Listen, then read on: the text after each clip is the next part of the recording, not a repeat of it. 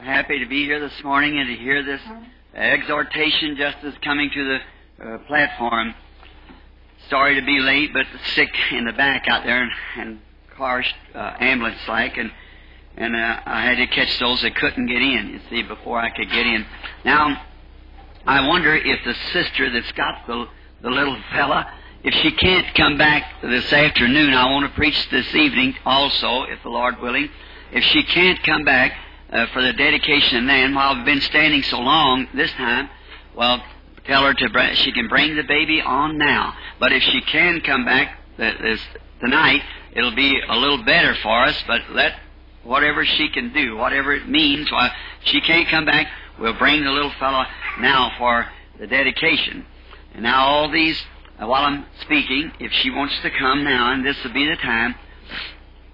Now tonight, there is a very special, uh, I want to speak on the subject tonight, a prophetic message.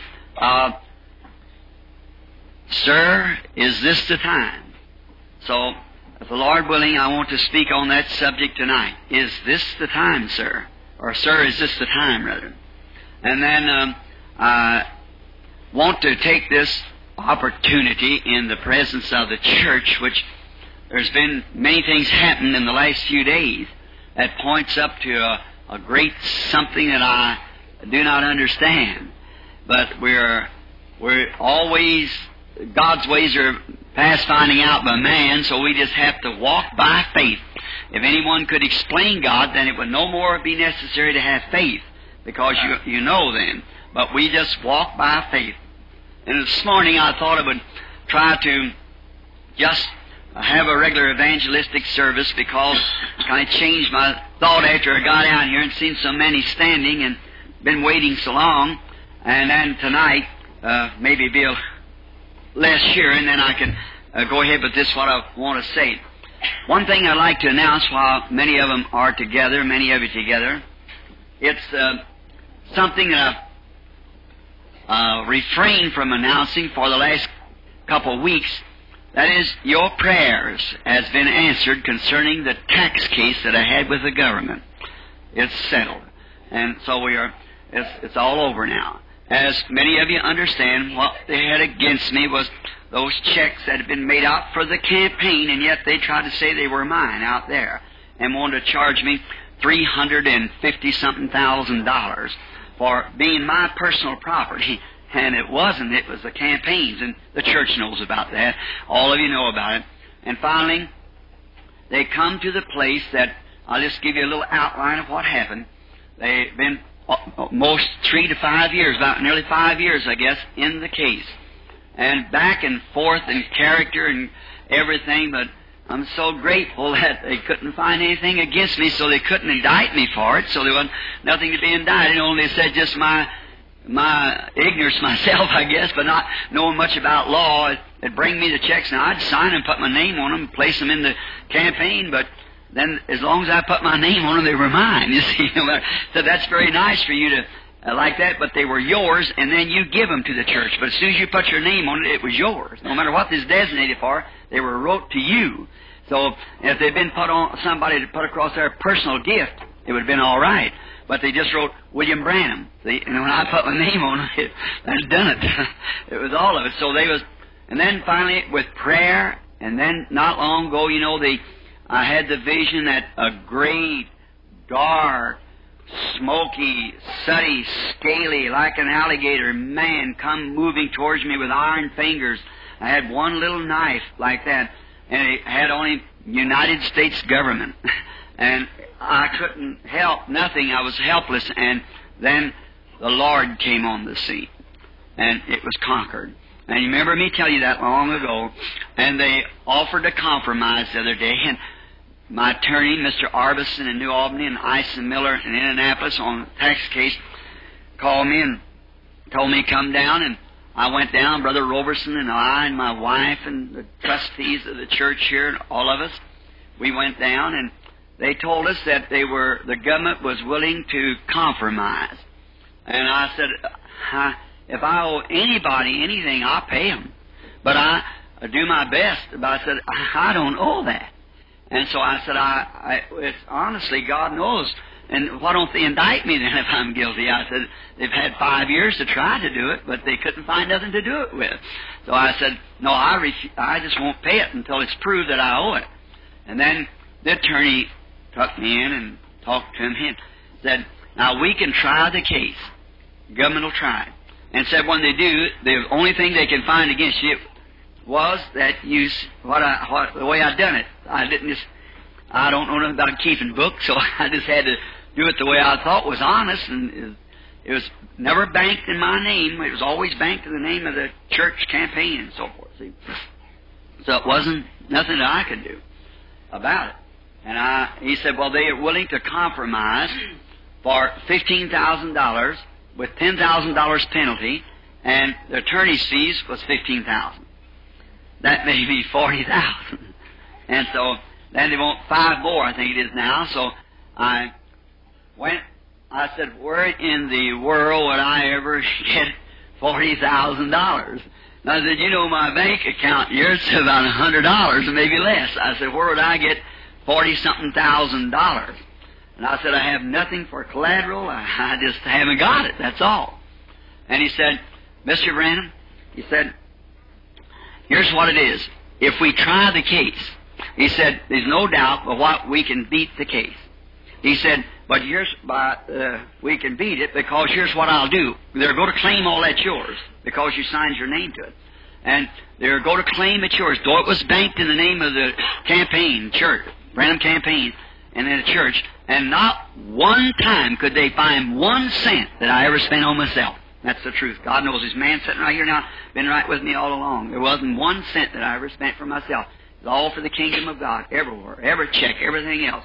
But see that? But that don't matter. it was. I, it's supposed to be mine first, and then the church is the campaign. And um, they have a way of doing it, you know, all kind of uh, escapes they can make. So then um, I said, well, I, I just won't do it. And he said, well, if we beat the case that way, because I'll, I'll declare them personal gifts. See, I'll declare it for the government personal gifts and said then when I do that, all over ten thousand dollars will be inheritance. And then you'll be right back in it again, and they'll hold you another five years, checking all them. See, when you write a check, it goes through the clearinghouse. They photostat copy of that check. Of course, I had all the checks too, and it went through. So they said that's where they get you right back again. And he said another thing, Mr. Branham.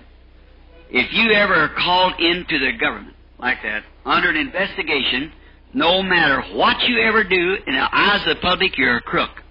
See? That's all. Look at this little Baptist minister down here in Mississippi. That little fellow, a woman said that he come in and insulted her, and that man brought evidence from across the country and everywhere. He wasn't even around the city for days before the day or day after. Insomuch that the judge wanted to turn back and have him to sue the woman for scandal instead of let her go. And when that was put on a monitor test across the country, you know what happened? 75% of the American people said, where there is smoke, there's fire. And that poor little fellow, just as innocent as I'd be or anybody else, will labor under that the rest of his days when he had nothing at all to do with it. I felt very bad for a while to think, uh, put my life to the kingdom of God, to try to make people pay your taxes and do things and do what's right and to make crooks become right man and had to be put up like I was a crook myself. I thought, what in the world have I did? And then it came to me, and I looked in the Bible, Every man in the Bible, no exceptions, that ever had a spiritual office, if Satan couldn't get him on morals or something, the government caught him. Go right back to anywhere you want to, all the way down. Moses, Daniel, Hebrew children, John the Baptist, Jesus Christ died by the government, capital punishment, Paul, Peter, James the Great, James the Less, every one of them died under the government. Because it is, every government is a seat of Satan. Jesus said so. The Bible said Every government is controlled by the devil. There's coming a government who will be controlled by Christ. But that's in the millennium. But this, these governments now, no matter how well we think they are, yet the back of them, they're, they're dominated by Satan. These kingdoms, he said, are mine. I'll do with them whatever I wish to. I'll give them to you if you'll worship me. Jesus said, Get thee hence, Satan. Thou shalt worship the Lord, and him only shalt thou serve. And then I got discouraged. My wife listened to me. I went home and I said, No, sir. I, if I owed it, I'd pay it. I do not owe it, and I'm just not going to pay it. That's all. I said, How can I pay it anyhow? So I went home and I said, Meda, wash the kids' face, get their clothes ready. I'm leaving. I said, they won't even, everything is just upside down. I said, what have I done? Tell me. I said, yeah, me $40,000? You don't realize what that means to me. And she come in as a nice little wife would. I said, I'm leaving. She said, do you think that would do any good? Prayed over it yet? Well, maybe I better pray again. Uh, goes back in. It seemed like he said to me a scripture. Always we want to watch the scripture, what God did about it, you see. And one day it was asked to him, you know, trying to, trying to accuse him to the government. They said, um, is it right for us free Jews to give uh, tribute or taxes to Caesar? He said, you got a penny? So whose inscription's on it? said Caesar. Said then you give Caesar's the things that's Caesar's. And to God's the things God. Now I thought of that. I've turned over in the Bible and read it. Oh, truly, Lord, that's right. This don't belong to Caesar. this was yours. it wasn't Caesar's. If it had been mine, I'd been had to pay more taxes or something. Well, that'd been different. It belonged to Caesar, but this this is yours. See, and it, it didn't belong to Caesar in the first place. You know, he's always got to answer in the Word. I just read a little farther, and he said, uh, "Say, Simon, uh, ha- haven't you got a fish hook in your pocket? you always carry a little fish hook and a string." And uh, I just made a deposit this morning in a fish bank down there at the, at the river, you know. Said, uh, he, I made a deposit and the banker will certainly give up what he's got. Just go down there and throw the hook in the river, and when you get up the bank, open his mouth, you see, and he'll, he'll give out the coin. Let's not offend him. Don't bring offense to him, see. Go pay it, Simon. That'll be for me and you. I thought, true God, you got fish banks and everything else across the country. I don't know how it'd be done, but we went down. I got the brothers right here in the church that stood on my note, and I put a note in, got the forty thousand dollars and paid it off. I went home. I won't know the way I wrote that check if they had ever come back on me again. I said, "This is to say that I'm free from all taxes." better endorse that sure going to be in a mess after that. I kept calling back the bank to see if they'd do it, and finally Bob told me, he said, Billy, they did it. I went and put my arm around the wife. I said, honey, I'm free. what a feeling to be free.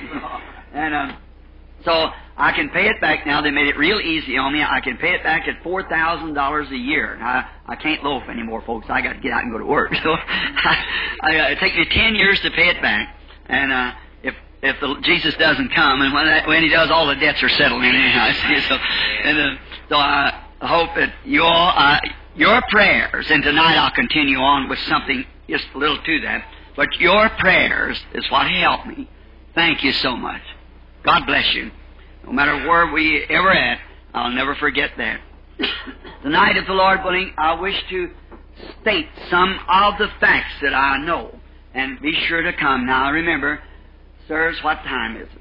Now, we're going to, uh, I believe they got a full schedule for the rest of the this week, and Monday night is a, a services tonight, today and tonight and Monday. Monday night is the watch service, and um, and then that gives you Tuesday, New Year's Day. If you're out of town, can go back home, and we have some fine ministers here now for that meeting. We uh, a great group of fine speakers, and everybody will be speaking uh, intervals uh, down on till midnight, and sometimes they take communion if it's uh, in line. I don't know where they are this time or not. Right as where they're hooping and hollering and shooting and drinking and going on, we take the communion. Amen. Start the New Year's right with the communion. Now you're all invited, and I hope that your God of the heavens uh, give you an opportunity to stay over, if you can. Now, before we uh, approach the Word, I want to say this too, that I certainly thank this church, uh, its members, for this fine suit of clothes that you bought me. Thank you very much. That's so much to me. All your cards and things through the, the, Christmas seasons and gifts that you sent to the family and oh, I, they were innumerable to me, and little spots that cannot touch the spot in my heart. Nothing could do it like that to know that it come from you. And so, some of them sent me some other uh, Christmas gifts and money, and um, some of them sent uh, such. A, one brother sent me a pocketbook, and uh, uh, it had made my name on it, and a little a pen that you look through, and it's got a large prayer in it, and all things like that. It just, we just treasure. Wife and I and the children want to tell you thanks so much. Amen. It's so little, but I'll say this: this is the greatest word I think that anyone could say. God bless you. There's nothing Amen. could be any greater. Now, and to uh, these brethren here at the church who bought me that rifle. I, I wore my suit, but I, I couldn't bring the rifle to church. But it was. They really would have something against me then. So I, I, certainly thank you, my brethren. And I was going to read their names on a little, but one of the brethren was up yesterday. He said, "Oh, don't, don't, don't thank me, brother Branham. Just take all the joy out of it." See, so I thought maybe the rest of them might think the same thing. But I got your name. They typed it out. I always remembered. And Lord bless you greatly. And you know what? I relax at and just go in that den room and sit there and live all over. When I get so wound up, I can't go no farther than think about some hunting trip I took somewhere, somewhere went fishing. I appreciate that.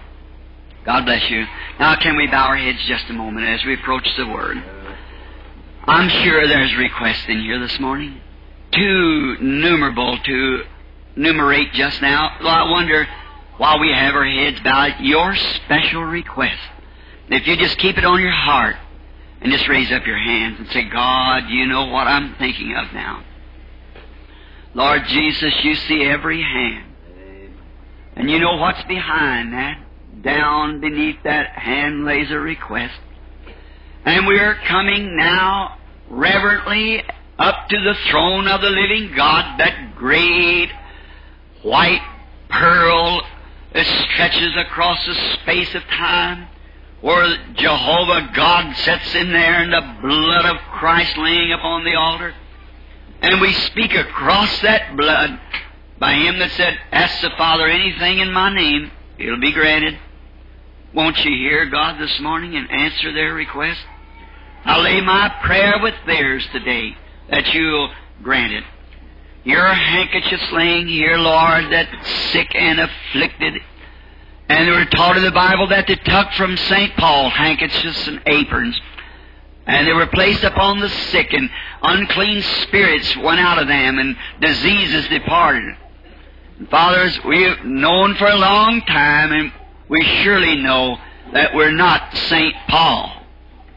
But after all, we feel that it wasn't St. Paul, it was the Christ that was in him. And you are the same yesterday, today, and forever, according to the Scripture. Now, these people, Lord, believe that if we ask God and take these handkerchiefs and lay them upon their sick, that they shall recover. I pray that it'll be so, Lord.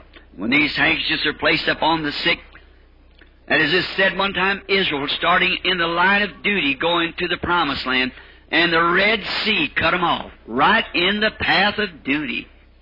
But God looked down through that pillar of fire with angry eyes. And that sea got scared, and it rolled back its waves, its waters, and Israel went through on dry land to the promised land. Now, Lord, today look through the blood of Jesus. And you see this act of faith that we're performing here this morning.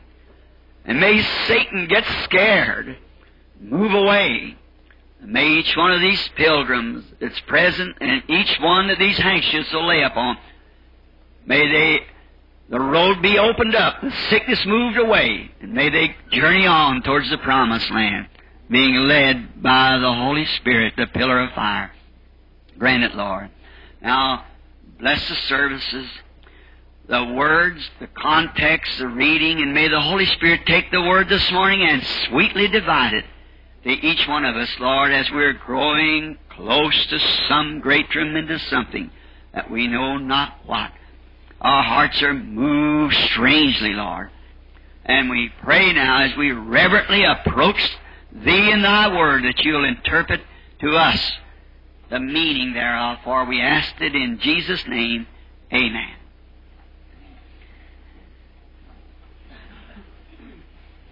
Now tonight, don't forget the the time. What time is it? And now, this morning, I wish to turn you to have your Bibles or mark it, if you care to, in the Scriptures, where we want to speak from uh, for a few moments, found in the book of Acts. We might read two or three places. Uh, Acts 26, 15 first. Acts, the 25th chapter, and the 15th verse to begin. Then we want to read Acts 23, 11. And you might add with this, if you wish to, I probably won't have time to read it, of Philippians 1.20. It's all about the same course, the same words. Now, in the book of Acts 26, 15 we reads like this. And I said, Who art thou, Lord? And he said, I'm Jesus whom thou persecutest. Arise and stand upon thy feet, for I have appeared unto thee for this purpose, to make thee a minister and a witness both of these things which thou hast seen, and of those things in thee which I will appear unto thee, delivering thee from the people and from the Gentiles, whom now I send thee, to open their eyes and to turn them from darkness to light and from the power of Satan unto God, that they may receive forgiveness of sins and inheritance among them which are sanctified by faith that is in me. Whereupon, O Agrippa, I was not disobedient to the heavenly vision, but showed first unto them at Damascus and at Jerusalem and throughout all the coast of Judea, and them then to the Gentiles, that they should repent and turn to God and do works meet for repentance. In Acts 23, and the 11th verse again. And the night following, the Lord stood by him and said, Be of a good cheer, Paul, for thou hast testified of me in Jerusalem, so must thou bear witness also at Rome. May God add his holy blessings to the reading of this uh, most gracious holy word that we have before us.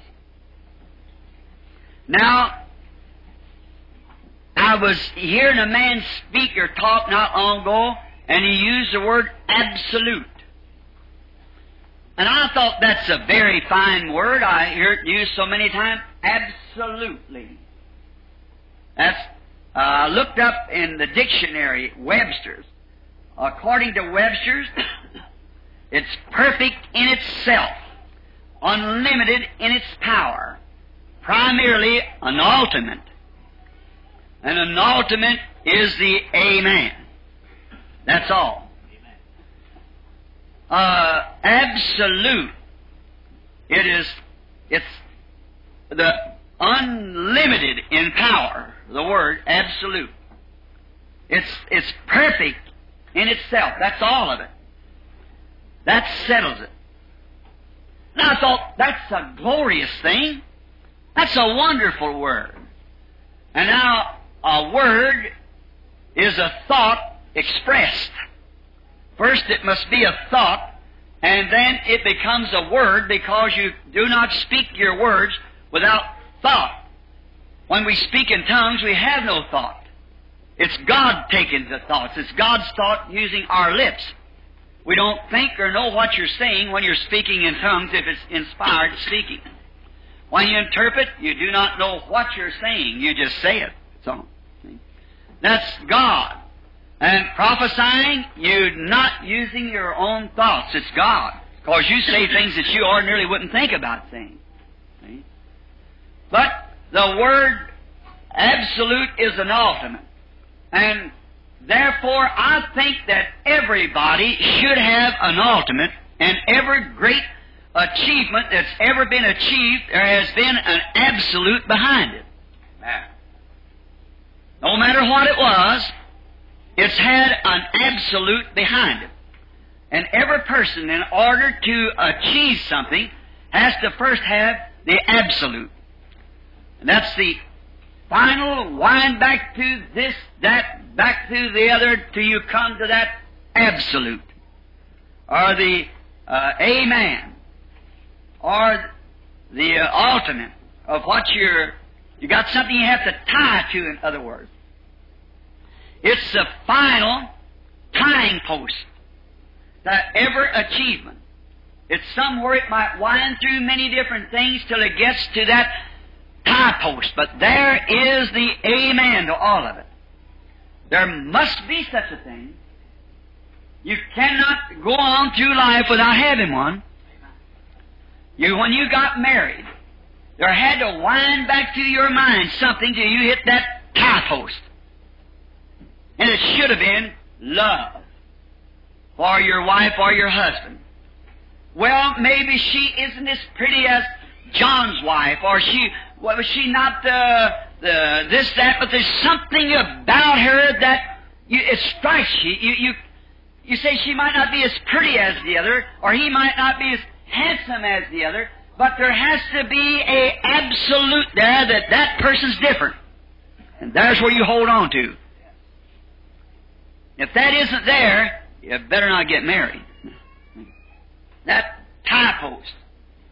That absolute. We can think of many who had absolutes in the Bible.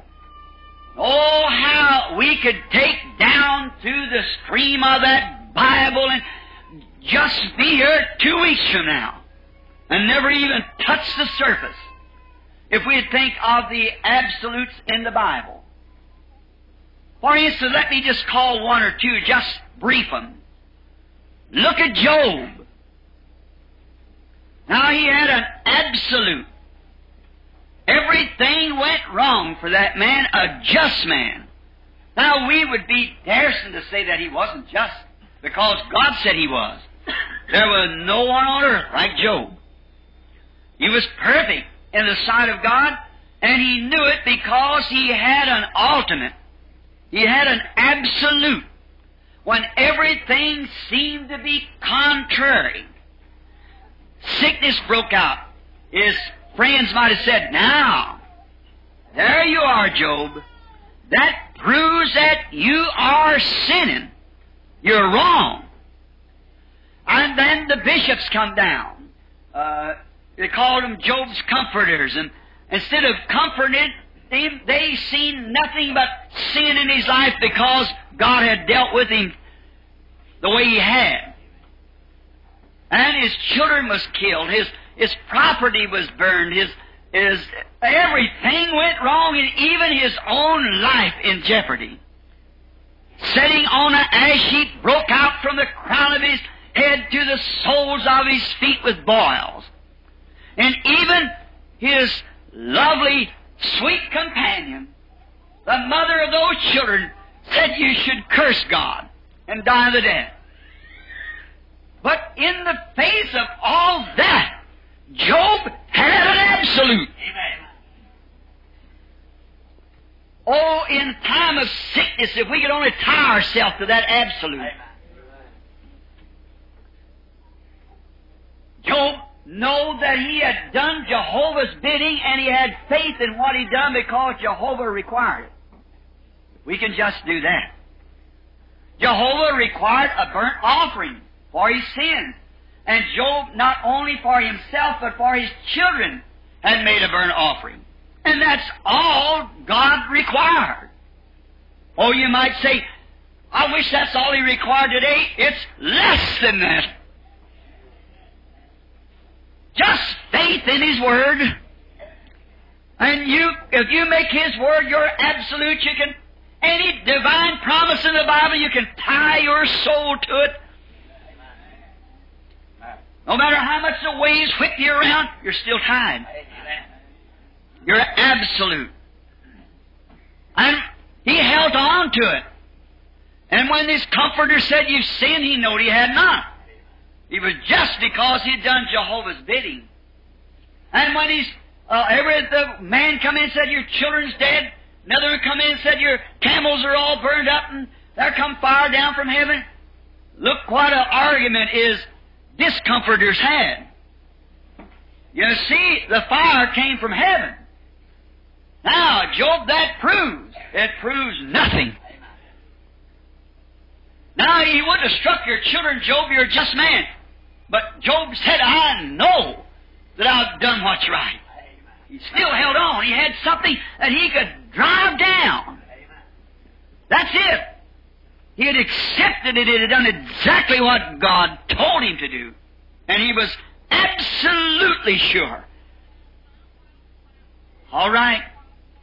Then when he come to the spot, when that absolute help, then finally he begins to feel the string tighten up. They'd been running loose, bouncing around. But it began to tighten up and the Spirit come on him. And he stood up, being a prophet. And he said, I know my Redeemer liveth. Amen. See, he tightened up to his absolute. He'd come in contact. He know that he had done what was right. And someday he had to pull to it. I know my Redeemer liveth. And at the last days he stands upon this earth, though hath the skin worms destroy this body, yet my flesh shall I see God. He knew that. That is absolute anchor. Abraham, an absolute, coming down from Babylon, from the tower, and the, out into the Shinar, and out in there where he was uh, sojourning with his father, and perhaps as a farmer. But one day, way back in the jungles, somewhere, maybe picking berries or, or going to kill a beast for his meat, and somewhere back in there, God spoke to him when he was 75 years old. And he was, he and his wife Sarah, her being 65, was childish. Childish. They didn't have any children. Then, God told him, you're going to have a child by Sarah. But in order to do this, you've got to separate yourself. God's promises are always on condition. You must absolutely, no matter how fundamental you are with the promise, it's under conditions. Always. How we could stop here and wave through that scripture back and forth for hours. See, that the condition is what means something. You can be just as fundamental as you want to, but it's under conditions by the promise. Predestination and so forth. Notice, now Abraham he believed God, and it was imputed unto him for righteousness. Now, what a, a horrible thing it would be to meet a, a civilized world, a man 75 years old with a woman 65, and they lived together since they were young couples because she was his half sister. And now, going to have a baby by her. But he had an absolute. There was nothing going to move him. And when the first month it didn't happen, his absolute health because he knowed he had talked to God. The second month, second year, ten year, and 25 years later when he was a hundred, and Sarah was 90, his absolute still health. And The Bible said when his obituary was written, he said, Abraham staggered not at the promise of God through unbelief, but was strong, giving praise to God. Why? Did you ever think why? He was absolute positive. And the only thing he had to do is separate himself from his people. God never did bless him until he did it. He took his daddy. The daddy died. He took Lot. And when after Lot separated from Abraham, then God come to him. So now walk through the land. Amen. Obedience, promise, under conditions always goes with God and His Word. Now, look at, let's take Moses. Moses, the, the runaway servant prophet. God had raised him up and educated him, and Pharaoh's palace, and, and Moses went out with his theological training and was the first man he slew. Then the first little defect come along, Then Moses was scared to death. Why? He had no absolute. He only had his, his mother's testimony of his birth. He was a strange child. He had his mother's word about it. He had the scrolls that God had, perhaps in paper somewhere they had written, packed along with him, that God was going to visit his children. He knew that that was a time, like we do now. We know something's fixing to happen. Now, Moses knew that was the time. And he knew that he was chosen for it, but he didn't have an absolute. See? And one day, on the backside of the desert, when he'd lost the vision, God appeared to him in a burning bush. And he said, Moses, I have seen the afflictions of my people. I've heard their groans and crying of those taskmasters. Punish them. And I have remembered my promise. I've come down to deliver them. Now go down to Egypt. Oh my. Said Moses complained, he said, I don't speak very well. My my deliverance is not very well. They won't believe me. He said, What's in your hand? He said, A stick. He said, Throw it down and turn to a serpent. He said, Pick it up by the tail and turn back again to a stick. He's giving him the assurance of vindication. When God gives an absolute, He gives a vindication to that absolute, always. Then Moses, when he was down there and he threw down his stick before the magicians and Pharaoh and the magicians come and threw down their stick too, Moses never run and said, Oh, well, I was wrong. Uh, it's just a cheap magician trick, and maybe I was wrong. But he knew. Amen. He was positive that he met God. And he stood still. Let's say he had done exactly what God told him to do. So uh, Job done exactly what God told him to do. Amen. Moses had followed his commandments. Then stand still and watch the glory of God. Amen. Moses is tied to his absolute, his commission. And he stood still. And when he did, his serpent swallowed up the rest of the serpents. See, he was tied to that absolute. God said, when you deliver them children, you'll worship me again on this mountain. And how the enemy, in every way that he can, will try to get you away from that absolute. Right as they started out of Egypt, they got cornered right in the neck of the of the Red Sea. Mountains on either side. Come up through a valley, and there's the Red Sea. No way to escape over the hill. No way to escape this way. And Pharaoh's army coming this way. What a place to stand. See how the devil gets you? In a place where you don't know what to do. But remember, if you're tied to that absolute, that's got it. Moses know that God promised him that you'll worship on this mountain when you bring him out. And I've come down by your hand to deliver him and place him over in that other land. He stayed right with it. God sent an east wind and blew out the waters out of the bottom of the sea and they walked across on dry land. An absolute. How we could go through the scriptures. Daniel, his absolute. Shadrach, Meshach, and Abednego, their absolute. David, his absolute. All absolute. Paul had one too. The one we were reading about. He had a Christ-centered call. Amen. And that was his absolute. The reason he wasn't afraid of what Agrippa would say. Standing there, and Agrippa was a Jew, as we know. And so, and when he's standing before these kings and things, God had already told him he'd stand there. So he had an absolute, so he told exactly the heavenly vision. He said, I'm not a, I wasn't dishonorable to it. I was, did not misjudge it. I didn't misbehave myself. But he held to and was not disobedient. He carried it out to the minute. For it was an absolute. And any Christ-centered life, that's your absolute. Amen. Now, since meeting him face to face on the road to Damascus, that was meant so much to Paul. Now remember, he was a scholar beforehand. He was a mighty man in the Scriptures. But he didn't have any tie post but the Sanhedrin that would back him up and a, and a diploma from uh, a great teacher. He was a great man in his field, but he was waiting. Only thing he had, is absolute would only be as strong as his organization was. That's all the stronger he could be. And he was working faithful to that. And was taking Christians and binding them and making havoc of them and even Stone Stevens.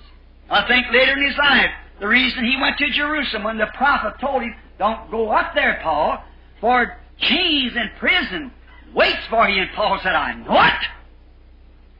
But I'm not only going to Jerusalem as a witness, but I'm going there, I'm ready to die for Jesus Christ. For he knew what he had done, and his ambition was to seal his testimony with his own blood. Die martyr because he killed one of God's martyrs. And now, he was on his road down to Damascus with all of his education study of that great teacher Gamaliel, and how that he had been taught in all the Jewish religion. And yet, with all that, he was clumsy and he did not have the ability to do certain things, and all of a sudden, there was a light and a roar, maybe a thunder, and he was smitten and fell to the ground, and he looked up. There was a light shining, it blinded his eyes. And what a strange thing that was. No one else saw the light. Just Saul. It was so prom- so real to him until it blinded his eyes. He couldn't see. Totally blind with that pillar of fire blazing right in the face. And he heard a voice saying, Saul, Saul, why persecutest thou me? He said, Lord, who are you? He said, I'm Jesus. It's hard for you to kick against these pricks. Rise now and go into Damascus, and there one will be sent to you. Then when he raised up from there, and there was one, a prophet down in the city, who saw in a vision while he was praying, and he came, Ananias came and come in to Saul, laid his hands up on him, and he was healed by divine healing. He rose and was baptized, washing away his sins, calling upon the name of the Lord, and then he had an absolute. Amen. He was never the same after that. He went straight from church to church, from place to place, trying to build up that which he had tried to tear down. How the nation, how the Christian world this morning needs that type of absolute. Those who treat creeds and traditions has tried to, with doctrine of man, to disqualify God's Word to being the same yesterday, today, and forever. They need an absolute, an experience of meeting on the Damascus Road, the living God who can heal the sick and raise the dead cast out A genuine, absolute. Hallelujah. Paul knew that something happened. There was no one could take it away from him. Nothing else mattered. He was tied. And that was it. No matter what come, he knew he was tied. Christ-centered life. Oh, the life that he had lived was a different life. Now remember, he had been a religious man. And some of you people this morning, I know you realize that this tape is being made will play in every nation under the heavens about around the world. And some of you people who's here present and some of you out where the tapes will be played in the other nations by an interpreter, giving it to the tribes of Africa, back in the Hottentots and, and all around.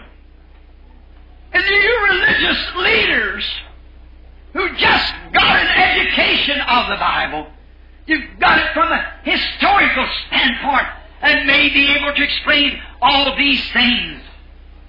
But if you haven't got an absolute Amen. Haven't got a, an experience. Amen. And if that experience that, that you claim you have makes you deny that every word of this isn't just as true to the church today as it ever was, and you're trusting upon your uh, of Art degree or whatever you might have, if you're trusting upon the thoughts of your organization, that would say the days of miracles is past and we have no divine healing. And the baptism of the Holy Spirit like they received on the day of Pentecost is not for the people today. If that's all you've got, my precious brother, sister, you need a Damascus Road experience. You need to meet this living God. Amen. Were you not only just a mythical thought in your mind, not some shiver or some kind of a sensation, but a talk and experience of a real, genuine, the same Jesus that walked in Galilee is a living today and alive forevermore. And He's the same yesterday, today, and forever. Hallelujah. An absolute that you don't have to take what anyone says. You know for yourself. Not some sensation. If the sensation that you've had, and somebody, it might have been a real Bible sensation, and somebody tried to explain it away from you, saying those things were, and some other day, be careful. It is true, be careful. But there is a way to know. Amen. Test it with the Word. Amen. That's the blueprint. If the house goes up contrary to the blueprint, the contractor will tear it down and rebuild it. But it's got to go to the blueprint. No matter what your experience is, then if something in you tells you that that Bible isn't true, that power of God, apostles, prophets, and teachers and pastors and the gifts of the Spirit just isn't the same as it was when it flowed through them apostles at Pentecost. There's something wrong with your absolute. It has to tie to a denominational creed instead of God's Bible. When He said, both heavens and earth will pass away, but my word shall never fail. Watch what your absolute is. You might be absolutely sure that you're in good fellowship with the pastor. It might be absolutely sure that you're in fellowship with the district presbyter.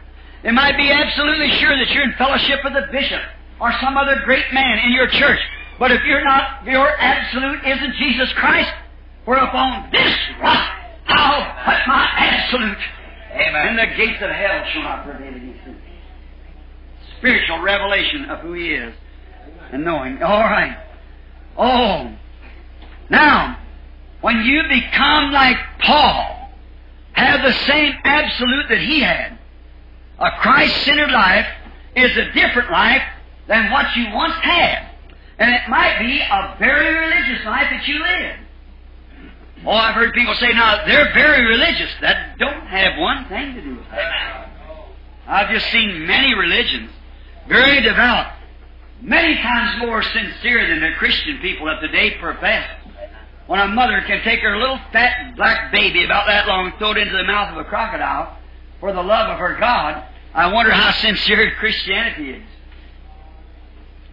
When a man can afflict himself in such a way with putting a thousand hooks through his flesh like that, hanging with balls of water, holding him down like this, and walk through a streak of fire from here to into that tabernacle back and forth and hit white hot fan like that for the sacrifice of his God, an idol there with ruby eyes in it and so forth.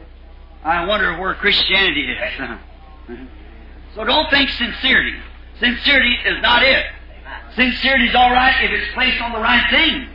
Like a doctor giving medicine, he might give you arsenic sincerely, and he might give you sulfuric acid sincerely.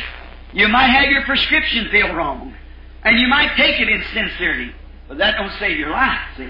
No, sir. You've got to know what you're doing.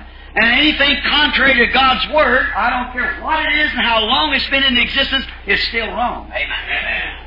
Peter gave them an eternal prescription Amen. on the day of Pentecost. He said, Repent, every one of you, and be baptized in the name of Jesus Christ for the remission of your sins, and you shall receive the gift of the Holy Ghost.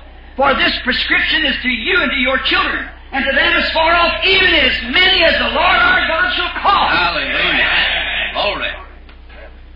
That's right, it's an eternal prescription. Now, some quack druggist could get a hold of that and kill you. Oh, yeah. Yeah. Certainly. You know, there's so much poison in a prescription. The poison, of the germ. And uh, the doctor knows just how much can, your body can stand. Be over poisoned, it would kill you.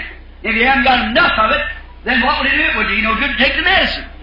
He knows what your body can stand. Now, that's the way this prescription of God is. No matter how much somebody else says it must be done this way or that way, don't you believe it. Amen. When you follow the word exactly to the letter, that's it. Amen. That's right. Hold on to it. Now we've got uh, those who say you must be sprinkled. They got those so you must use the titles of Father, Son, and Holy Ghost. There's no such things in the Bible. No such place anybody was ever baptized in the Bible any other way besides the name of Jesus Christ. That's a dogma that was added in the Roman Catholic Church and carried down through traditions. We'll hit that tonight. But notice, in the midst of all that, the prescription remains. Amen. That's why we got so many sick children because they're not listening to what the doctor said. Amen. The absolute. When you're tied to that, that's it. That's God's Word. It cannot fail. Christ-centered life. Very religious, but it wasn't Christ-centered. So many of us have that today. And when you get this Christ-centered life, it makes you do things you ordinarily wouldn't do. It makes you act different than ordinarily you would act. I don't mean act silly. I mean act in the Spirit. Something that's real. Something that's genuine. And when you see somebody acting silly, you know they're only putting on something. They're only kind of impersonate where that genuine thing is. When you see a bogus dollar, remember there's a good dollar it was made off of. Hallelujah. When you see a bogus, it's absolutely uh, off shadow of something that's real. It's uh, something that that is genuine, is copied off of. Notice, it makes you do things ordinarily you wouldn't do. Oh, it is something you are certain, you are very certain of it when you get this absolute. You're positive of it. You don't take what somebody else has experienced. That's the reason Christianity has become like a little kids in the Bible, uh, and not, excuse me, little kids in school. They try to copy one off the other. And if that guy's wrong, the whole thing's wrong. See, you got the whole bunch of them wrong. Oh my, don't copy. Meeting yourself. A good friend of mine standing back here is an old is a son of a buddy of mine, a lifelong friend, uh, little Jim Poole. Well, his daddy and I were grown up together in school, and oh, what a fine fellow! Uh, little Jim and I are praying constantly that Big Jim will become a Christian, a, a real believer. And uh, little Jim and I were talking yesterday about where we found God in the woods and Him in nature. That's where you find Him, because He's a creator and He's in His creation.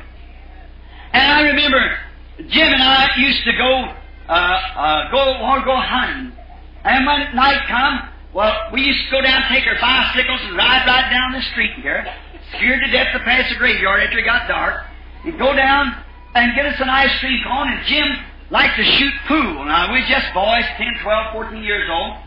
And then Jim liked to sit around and read storybooks of hunting and trapping. And I would sit around and daydream. See?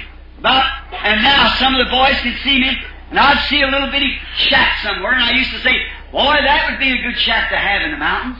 And I always dreamed that someday I'd have me a shack in the mountains, a big bunch of hounds and, and some guns, and I always thought if I could own a 30-30 some of my time. Thought, how in the world would I ever own a little 30-30 rifle? And the other day, standing looking on my wall, and seeing there some of the best rifles that can be gotten. I thought, amazing grace. I thought, I'll train myself to shoot, and shoot good, and then maybe sometime to get take a trip into the mountains, some good hunter will take me along just to be kind of a, cause he wanted to protect his life maybe from a charging bear. He wasn't too sure, some rich man would take me along just to uh, go along with him, kind of a bodyguard. Maybe someday I'd get to hunt in Africa as a bodyguard. If I could just train, that's the only thing I can do is train to be a good steady shot. Oh, I thought, God, think of me, let me hunt over the world. What a wonderful thing. Jim used to sit and read the book. I said, Jim, he said, I, I, I like to read about it. I said, Jim, that's what somebody else done. I want to do it myself. I want the experience. When I've come to Christ, I couldn't take somebody else's experience. I wanted it myself. Amen. Amen. I remember when I read Zane Grey's Lone Star Ranger.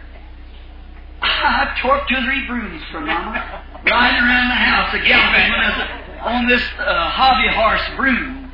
Uh, I read that story of, of the Lone Star Ranger and how he brought the uh, justice to the, the Big Bend. Then I read Edgar Rice Burroughs' fiction story of Tarzan the Apes. Mother had old fur rug, a sealskin rug, or something that Mrs. Watson had given her from the fire, and it laid on her room, and I, I, I took that rug out. Mama doesn't know the wind is blowing out. And I took it out and cut it up and made me a Tarzan suit and sit up in a tree. I lived half my time in a tree hiding this Tarzan suit because I had seen what he done. I wanted to do it too. Amen. But one day, by the grace of God, I got a hold of the real thing. My song and story has been to be like Jesus on earth. I long to be like Him. I don't want to be a bishop or, a, or some great fellow in the church, some pope or some priest. I want to be like Jesus. An absolute. It makes you different. There's something about it to read His Word and something in your heart you long to be like Him. You're certain.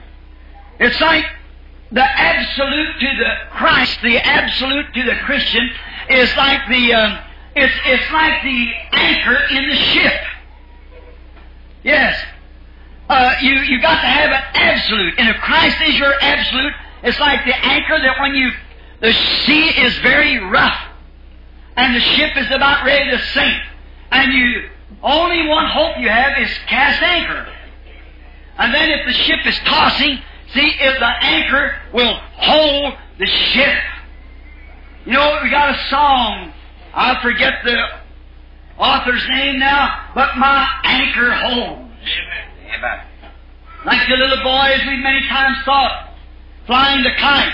You couldn't see nothing, but he had the string, and a man passed by and said, What are you doing, son? He said, I'm flying my kite. He said, What you got in your hand? He said, The string. He said, Where's the kite? He said, I don't see it. Well, how do you know you're flying a kite? He said, I can feel it. It's a covenant. See, at the end of that string, there was an absolute. Amen. That his little way, that kite was his absolute, so he could say he was flying a kite. Though he couldn't see it, but he had a hold something that had a hold of it. Amen. That's the way a man, when he's born again of the Holy Spirit, he's Amen. got a hold of something. He's got an anchor out under. And the storms doesn't shake him. He knows he's all right. He's anchored. All right. Now, if we are in our little bark, floating across life's solemn main, as the great poet said, that life is not an empty dream, and the soul is dead that slumbers, and things are not what they seem. Life is real, and life is earnest, and its grave is not its goal. For dust thou art, to dust returnest, was not spoken of the soul. Amen. Oh, I think that's so pretty. Now, a Longfellow wrote that Psalm of Life, see, while sailing over life's solemn main, for forlong in shipwreck, brother, in sea shall take heart again. Amen. Now we are embarked, sailing life's solemn main, and Christ to the ship upon the storms of time. When the storms get heavy and they're pitching about, I'm glad I got an anchor that holds within the bale yonder somewhere. Even death itself cannot rock you away from it. You are tied to your absolute. Christ is our anchor. What is He? He is the Word.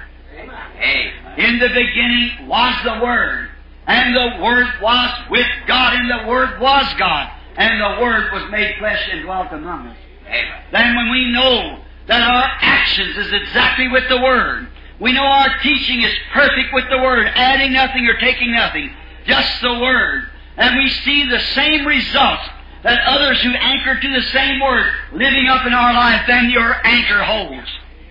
The life of Christ being reproduced in almost an incarnate way through you as it was in Christ because it was God in Christ reconciling the world to Himself. And you see God in yourself holding that same keel on the Word, just exactly the way Jesus did. You see His life. The works that I do shall you do also. He that believeth, not him that maketh believe, he that thinks he believe, but he that believeth. Amen. He that believeth on me, the works that I do shall he also. Why? He's anchored to the same rock. What was the rock? The Word. Amen. Always. You're anchored there. It's your North Star when you're lost at sea. You know, we got a lot of stars, but there's only one true star that don't move. That's the North Star, because it sets in the center of the earth. No matter where you're on the backside, upside, or wherever you're at, that North Star is just the same. It's your North Star. Now, you see, there's a lot of stars that shift from place to place. But if you're in a on the sea, well, any seaman knows, or any hunter that roams the woods knows that your North Star is your is your place. That's all. Then it's like your your your compass. Your compass won't point to Mars or Jupiter or somewhere. It'll point to the North Star. Why? That's your absolute. Oh my! Notice your absolute. Oh, I'm going to say something. I just feel it coming on. Notice, I feel very religious at this time because this is assurance. Notice, your compass can only point to the North Star. Amen. That's the only place it can point. Amen. If it's a true compass, it'll strike the North Star every time. Amen. Is that right? Amen. Then if you have the Holy Spirit, it can only point to the Word. It'll never point to a denomination. It'll never point to a creed. It'll never point it away somewhere. It'll point straight to the Word. I feel like shouting. Notice, it's, it's something inside a man pulsating when you see your star setting out yonder Jesus Christ, the Word, and you see the Spirit that's in you, won't let it move right or left. That's the only one that can He come to take the things of God and to show them, manifest them. And Jesus said, He'll do just exactly the things that I say. He'll reveal to you things that is to come, show you ahead of time before it gets here. See? He'll take the things that are mine and will show them to you. And then He'll show you things that is to come, John 15. We see that He shows the things, and He takes the things that are God's and will show them to you. And He will reveal to you the things that Jesus said. In other words, He'll make plain the things. Place that way over in the corner tonight, because oh, that's what we're going to use a little while. Making sure, making that positive. See, then you know if you are a North Star, which is the word to any Christian. Anything contrary to the word, look, let me tell you something. Listen to this closely. This is the complete divine revelation of God, His will, and the coming of Christ, and everything lays right in this book completed. Amen. And if anything draws you off of that, throw that compass away. Amen. Because it's only a creed. It's only a, it's only a paper that you're packing in your pocket, got hanging in your room frame. It's a creed. Then find the compass that sets you to the Word. You know, when this experience hit Paul, he went on in Egypt and Arabia somewhere and studied three years. Glory! He had to be positive. And when he's seen, when the Holy Spirit directed him word by word, he could write that book of Hebrews and show those Jews. Certainly. Why? He was centered. That compass of the Holy Spirit put him right on the North Star. Now, if you got something pulling you off of it, you better leave it alone. Son, it'll point to His Word and only to His Word. Because the Holy Spirit came to manifest or vindicate God's promise. There's no creed will do that. No organization will do it. No powers and nothing can do it. Only the Holy Spirit by the Word. And He is the germ. Now you take a grain of wheat, a pretty grain of wheat, but it can no do nothing. It's dead until the germ comes into it. Then it produces many grains of wheat. And Christ is that life. That absolute. If the wheat doesn't have that absolute in it, it'll never rise. If that wheat don't have that absolute, may be ever so pretty on the outside, but it cannot live because there's nothing in it to live by. But when it gets that absolute, It can look in the face of all critics Amen. and say, I'll rise again. Amen. Why? Because it's got the absolute. It's in it. It's got to rise again. And when, if ye abide me, and my words abide in you, then ask what you will. That's that absolute. But if you got creeds and everything else tied up into it, you can't mix oil and water. You just take it and break it any way you want to, it'll never mix because it's two different chemicals. And you can't make creed and the Bible, contrary to the Bible, mix. You can't make denomination and freeborn religion or freeborn salvation mixed together. Because as sure God only deals, I'm going to say it in. Amen. God never breaks His program. He cannot break because He's infinite. Amen. And I realize, you know, uh, I, it goes for lots of people. See? But God cannot break His program. He cannot do something one day and change it over, do something and say it's wrong that day. Amen. God doesn't deal with groups of men. Amen. God deals with an individual because man has different ideas. He's built up different in nature. God has to take that man and mess him around and pull him around out of his own self till he gets it in his nature. Amen. And then God deals with that person. Look, all down through the ages, Noah, Moses, the prophets, never two of them at the same time, one. Constantly, all the way down through the ages. Therefore, he said in the multitude of counsel their safety. Look at, as the preacher not long ago at the tabernacle. There was Ahab, and there was Jehoshaphat, and they were going up to Ramoth Gilead. They're pushed back. Fundamentally, they were right. The land did belong to them. And the, the enemy, the Syrians up there, was filling their children's belly with the wheat that the Israelites should be God-given property. So fundamentally, it seemed good. Yeah. Go with me and go up there and we push them off the land. Well, that sounds awful good. Fundamentally, it was right. But it's conditional. Jehoshaphat, being a good man, said, But should we consult the Lord? Of course, Ahab, that backslider, said, Well, sure, borderline believer, you know, said, Oh, certainly, I should have thought of that. I've got 400 Hebrew prophets. 400 of them I feed, take care of. They're the best there is in the country. We'll bring them up. And all of them together with one accord. Said, Go on up, the Lord is with you. Fundamentally, they were right. But they hadn't caught that absolute. Amen. Then when he said, Isn't there one more? I said, Yes, there's another one, but I hate him. He said, He's always telling evil about me. Hmm? Always saying, How could he prophesy good? When the whole word, Elijah, who had been before him, said to Ahab, The dogs will lick your blood. Amen.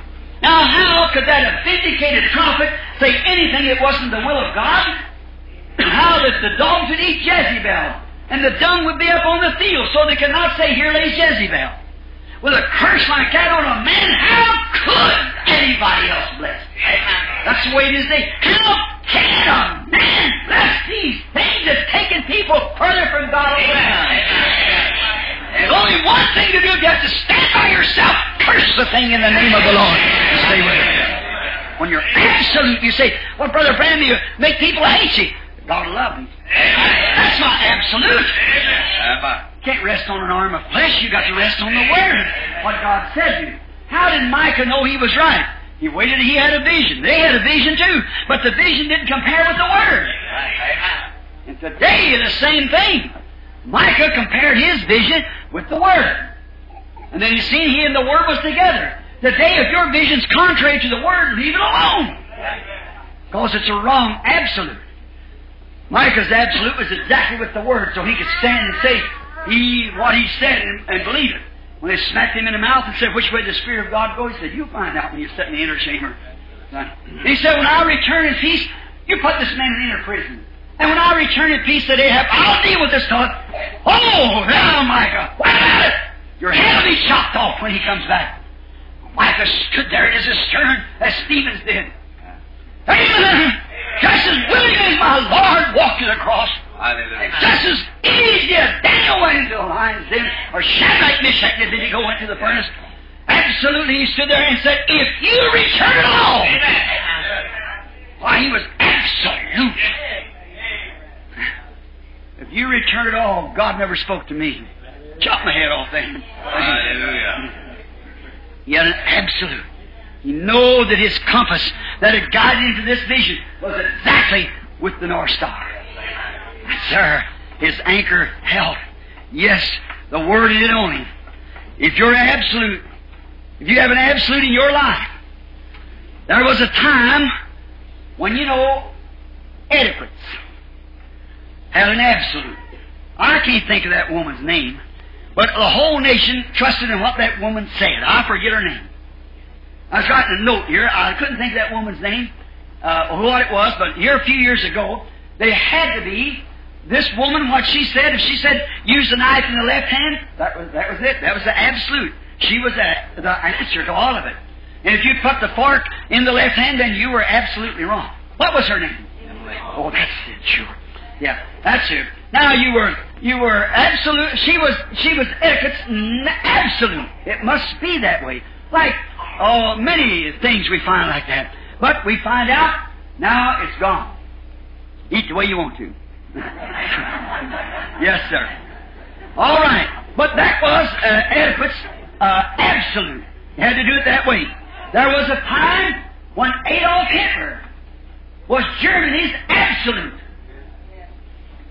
Whatever he said, when he said jump, they jumped. he said kill, they killed. Millions of Jews he dotted his head. You see what happened to that kind of an absolute? It looked like power, but it was contrary to the Word. Amen. How do you know it was contrary to the Word? God said, when Balaam tried to look down upon Israel, the curse that he said, I see him as a unicorn. Amen. How righteous are thou uh, hence. Whoever curses you will be cursed. Whoever blesses you will be blessed. Amen. Looked like Hitler could have saw that. Looked like them German Christians could have saw that. Think that, think that absolute, absolutely contrary to that word. You know, as it's been said, man, God made man, but man made slaves. One trying to rule over them, we got one ruler, that's God. But Hitler was Germany's absolute. Look at it today. Now, see what happened? It was a wrong absolute. Why? It was contrary to the Word. And now, you see where it all went to? Disgrace. And if your absolute is in some organization or some sensation or something else besides the person of Jesus Christ, you'll come to the same portion of shame. Only worse. If your absolute is not Christ, that's the only center post of the human life. And Christ is the Word. Amen. Not your church, your word, the Word. See, upon this absolute I'll build my church. Upon Christ the Word. There was a time when Mussolini was the absolute of Rome. I don't know, I might have read an article, or it could have been that I uh, read it in a book or somebody told me. But when someone was being interviewed by uh, a Mussolini, he was he was wanting to bring Rome into uh, athlete, athletics. And uh, there's a big statue used to stand there of him uh, about athletics. That's all right. Greece had that idea many years ago. Rome's always tried to have it. Athletes, all right. But, but athletics, but, but remember, that won't take the place of Christ. Right. No matter how strong you are, that has nothing to do with it. He's the all power.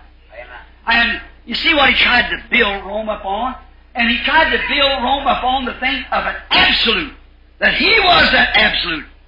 And they said that one day that his uh, his uh, his uh, driver was one minute early and he shot him. Said I didn't say be here at one minute before nine. I said be here by nine. Plow and shot him. I don't want you here one minute before. I want you here at nine. See? Look what an absolute. He tried to make himself. But you see what happened? You remember many of you here, the old timers, Roy Slaughter, maybe farther back in that. Remembers down there when I told you about prophecy? One day, down there at the Oddfellows building, before we ever come to here, I said, Mussolini will come to a shameful end. I said, his first invasion, he will go to Ethiopia. And Ethiopia will fall at his step, but he'll come to his end and nobody will help him. And disgrace will he be buried. There you. I said there's three isms as rose up. Nazism, fascism, and communism. I said them isms will revolve and come around into one, it'll be communism. Watch communism will burn Rome. You watch it. It's a tr- tool in God's hand. Amen. They think they're against God, they're working right into it all the time, don't know it. He's just using them as a puppet. some Amen. tool in his hand. Like he did Nebuchadnezzar, many of the others. Now notice, see now, there was a time when Pharaoh was the absolute of Egypt. But look where it's at now. See? They all fail. Oh, it's a wrong kind, so they always fail. They're a man-made absolute. You can't take a man-made absolute. I don't care if it's a, a president, if it's a dictator, if it's a king, if it's a church, if it's an organization, if it's a creed. Any of those things are going to perish just like all the absolutes of that kind through the ages. We can look back. Look back. Look at men who trusted the emperors. Look at men who trusted the dictators. Look at men who built their hopes upon them kind of absolutes. And look where they are today. Now let's turn ourselves around and look at the men who put their hopes upon the Bible, upon God's Word, and held it for an absolute. Look where they are now. Hallelujah. Paul gives you a little brief up in in Hebrews 11th chapter. What they did. How they subdued kingdoms, wrought righteousness, and so forth, and they wandered about in sheepskins and goatskins of who the world's not worthy of.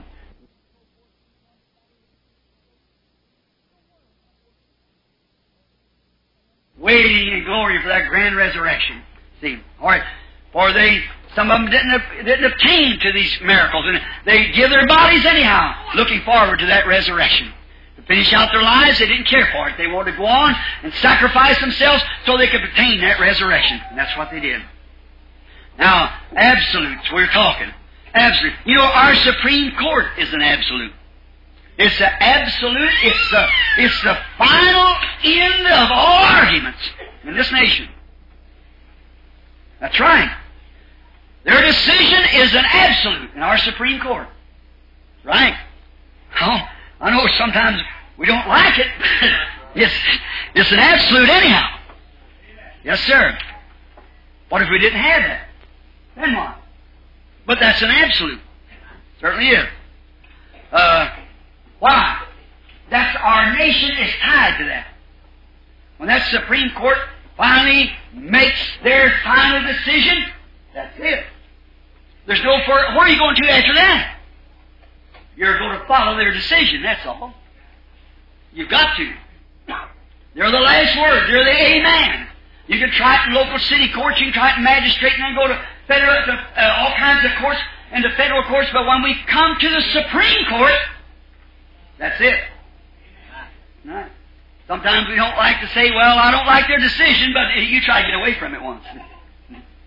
That's the nation's absolute. And what if we didn't have it? Yes. We have to have an absolute. Everybody has to have one. You got one. Well, what I'm trying to tell you is background there and show you what absolutes are. Now, the nation's Supreme Court is the nation's absolute. That's the last thing in any kind of fuss. They said it. What they say, that's it. There's an absolute at a ball game. That's the empire. Yeah. Sometimes we don't like his decision either. But it's, it's, it's that anyhow. The empire. His decision is the final word. That's right. No matter what others say, if he says it's a strike, it's a strike. That's right. Certainly. No matter what others say, that don't have nothing to do with it. And um, let's just think of if you, I don't go to ball games, so just happen to jot that down. Uh, an empire. He's the absolute at the ball game. One of them say, that was a ball. The other say, you're a liar. This this is that way. You ought to be this way. The empire said, strike.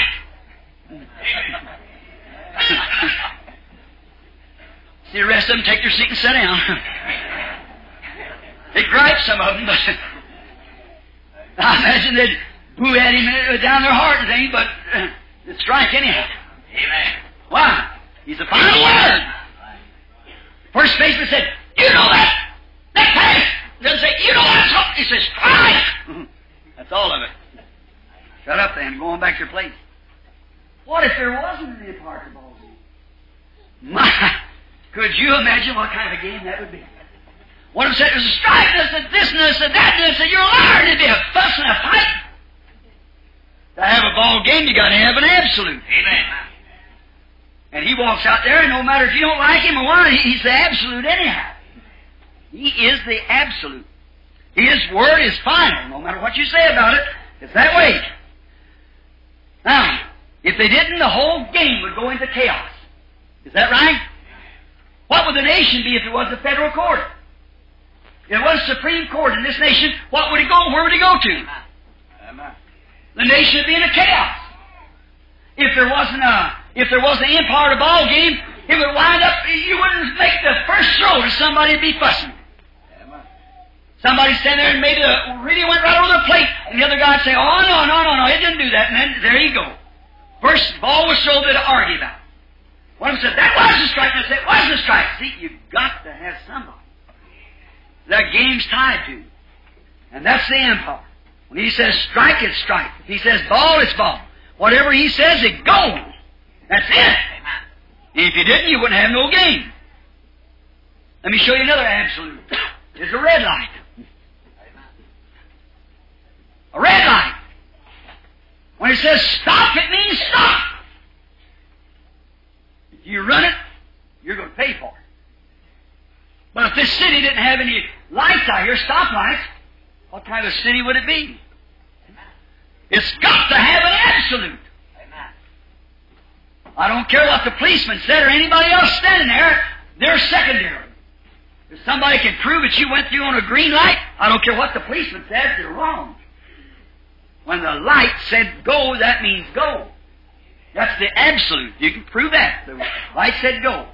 The policeman might be standing somewhere, the mayor of the city might somewhere, that'll make a bit of difference. If you've got proof that it was go, you go, and if somebody hits you, it's their fault. You can prove it. That's right. We can prove what we're talking about. Amen. Amen. Right. Now, what if there wasn't no red light?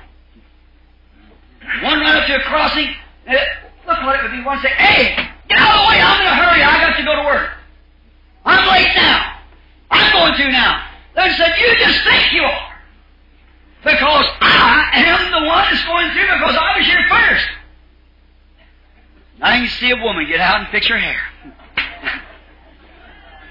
What if we didn't have red light? Wouldn't there be a traffic jam? That's what's matter at the churches. That's right. That's the reason we got such a denominational jam. Amen. That's exactly right. Amen. Nobody's getting anywhere to stand and fussing. Amen. Here is God's light. Amen. When He says go, go. When He says stop, this is for us, then stop. Amen. That's right. That's where we are based upon that. That word. Not what some bunch of man said or some other bunch of man said. Jesus said, These signs shall follow them that believe. Amen. Let's go! Amen. Go ye in all the world, preach the gospel to every creature. You know, as good as education is, but Jesus never required that. Amen. That's right. As good as churches are, buildings, He never required that. Amen. As good as hospitals was, we, the churches build hospitals. That's all right. We appreciate that, but He never required it. Amen. He said to the church, preach the gospel. Amen. And the gospel came not in word only, but through power and manifestation of the word. Paul said so. Amen. Then go manifest the gospel. Amen. Oh my! If it was that way, oh, we are today living in a time when we got the best doctors we ever had. We got the best drugs we ever practiced with. You know that. And we salute those men. We pray for them. I do, and I hope you do. Uh, those men who, with their uh, uh, understanding of feeling, they got two senses to work by. That's seeing and feeling, and they and hearing. They work by a sound of a heart or a, a feeling of a tumor or something, or um, the sight of something they can see, a spread of disease or, or something on the face that's covering the face or the body somewhere. They they work upon those things. See? Because that's they try to take medicines and so much that'll kill it and then won't kill you and, and so forth. They, that's their business to work on that. And we appreciate that. That's very fine. But we got the best doctors, the best medicine, the best hospitals, and more sickness than we ever had. Amen. Amen. We got more unbelief than we ever had. Amen. Yes, sir. Exactly. Ministers has organized themselves and got great denominations and taken in anything and so forth, and just anything making a church member, and they're one over to some seminary like a incubator chicken and hatch them out by a, a grinder that brings them out like that, and sometimes know no more about God than a Hottentot does about an Egyptian knife. Got bring them through like that, and the, there you are. See, Oh, what we need in our churches is a man that's got an absolute. Amen. What we need in a Methodist church, the Baptist church, the Pentecostal church, the Presbyterian church is an absolute. A man of God that'll stand tied to the Word and to Christ and bring that congregation under that condition, or each member walks in condition of this Word, seeing that Word manifested, following these signs shall follow them to believe into all the world. Amen. They said that was done away with. Jesus said, Go ye into all the world. Preach the gospel to every creature. We haven't reached all the world yet, and long ways from every creature. Amen. How long? All the world. Who to? Every creature. What happened? These signs shall follow them that believe. Amen. In My name they shall cast out devils. They shall speak with new tongues. If they should take up a serpent or drink the deadly thing, it would not harm them. If they lay their hands on the sick, they shall recover. That's the absolute. Holding there the Word, that North Star, that compass that stays right with it. That's what we need. But we went out and built institutions, organized the people, tuck in members, and fussed with the Baptists because they didn't believe the way we did, and the Methodists because they didn't this way. And, and we hatched out a bigger seminary, built a bigger churches, a better plush pews, a bigger organ, and so forth, a better dressed crowd. We got the mayor and everybody in the church, and what do we got? A bunch of death tied to a denominational absolute. Death! Amen. Oh, far be it. If I die in my tracks, my absolute is Jesus Christ. Upon that's what I believe. If everybody walks out, someone said, uh, Dr. Yates said to me, Billy, you preach such a thing as that, you'll preach it to the post of the church. I said, I'll be preaching God's word to the post, and God's able, to these posts are our children of Abraham. Right? God's word is true. He said, you think they'll believe you? I said, that's not my business. It's my business to stay true to that word. That's right. So you think you can meet an educated world like this with a theology of, of divine healing? I said, it's not my divine healing, it's His promise. He was the one who gave the commission. Oh, and I remember when he swept down there in that big light standing there at the bottom of the river, 1933 in June, when he said, as, as John the Baptist was sent forth, before the first coming of Christ, I send you with a message to the world before run the second coming of Christ. And around the world she's went when revival fires have been built for 15 years on nearly every mountain. Amen. Divine healing across the nations and the power and restoration. Amen. Now I believe she's ready to strike that final climax. Hallelujah. to bring forth a faith that'll rapture the church into glory. All And she's laying in the making. Hallelujah. Really at the end now. It's talked about it and everything, but the thing has moved up on us now. Yeah. Yes, sir. Give one. That's right. The, the, the red light, as I said, it settles the case. That's all. The red light tells you who goes. Hallelujah. Uh-huh. No matter what anybody else says, it's what the red light says. You really have a traffic jam if you don't if you don't mind the red light. There must be an absolute. Yes, sir. Just like to the church, there's got to be an absolute. To the people in the church, you've got to have your absolute. But today, each church has its own absolute. See, they don't try to take, we Baptists believe this. We Methodists believe this. We Presbyterian believe this. We Pentecostals believe this. That's all right. But won't you take the rest of it? Amen. What's wrong with the rest of it? We Baptists believe in immersing. It's good. What about the baptism of the Holy Ghost? Amen. What about speaking with tongues? Amen. What about gifts of healing? What about prophecy? Oh no, we don't. That, that was for another age. Oh boy. Pentecostals, you say, well, we believe in speaking in tongues for the evidence. Sure, speaking in tongues is all right, but that's still not the evidence. Amen. Many people speak in tongues. That's true. And that's as far as they ever go. Amen. The devil can impersonate any gift that's got. Any gift that's in the Bible. Paul said, though I speak with tongue of men and angels, though I give my body to be burnt as a sacrifice, though I sell all my goods to feed the poor, and though I have faith to move mountains, though I went to the seminary and learned all the knowledge there is to be learned, I'm still nothing. Amen. It's the person of Christ. Amen. Christ! Receive Him, and you can't receive Him without receiving His Word. The Word has to come first, then the life comes into that Word and manifests that Word. Right. Didn't Jesus say, if I do not the works of my Father, then don't believe me?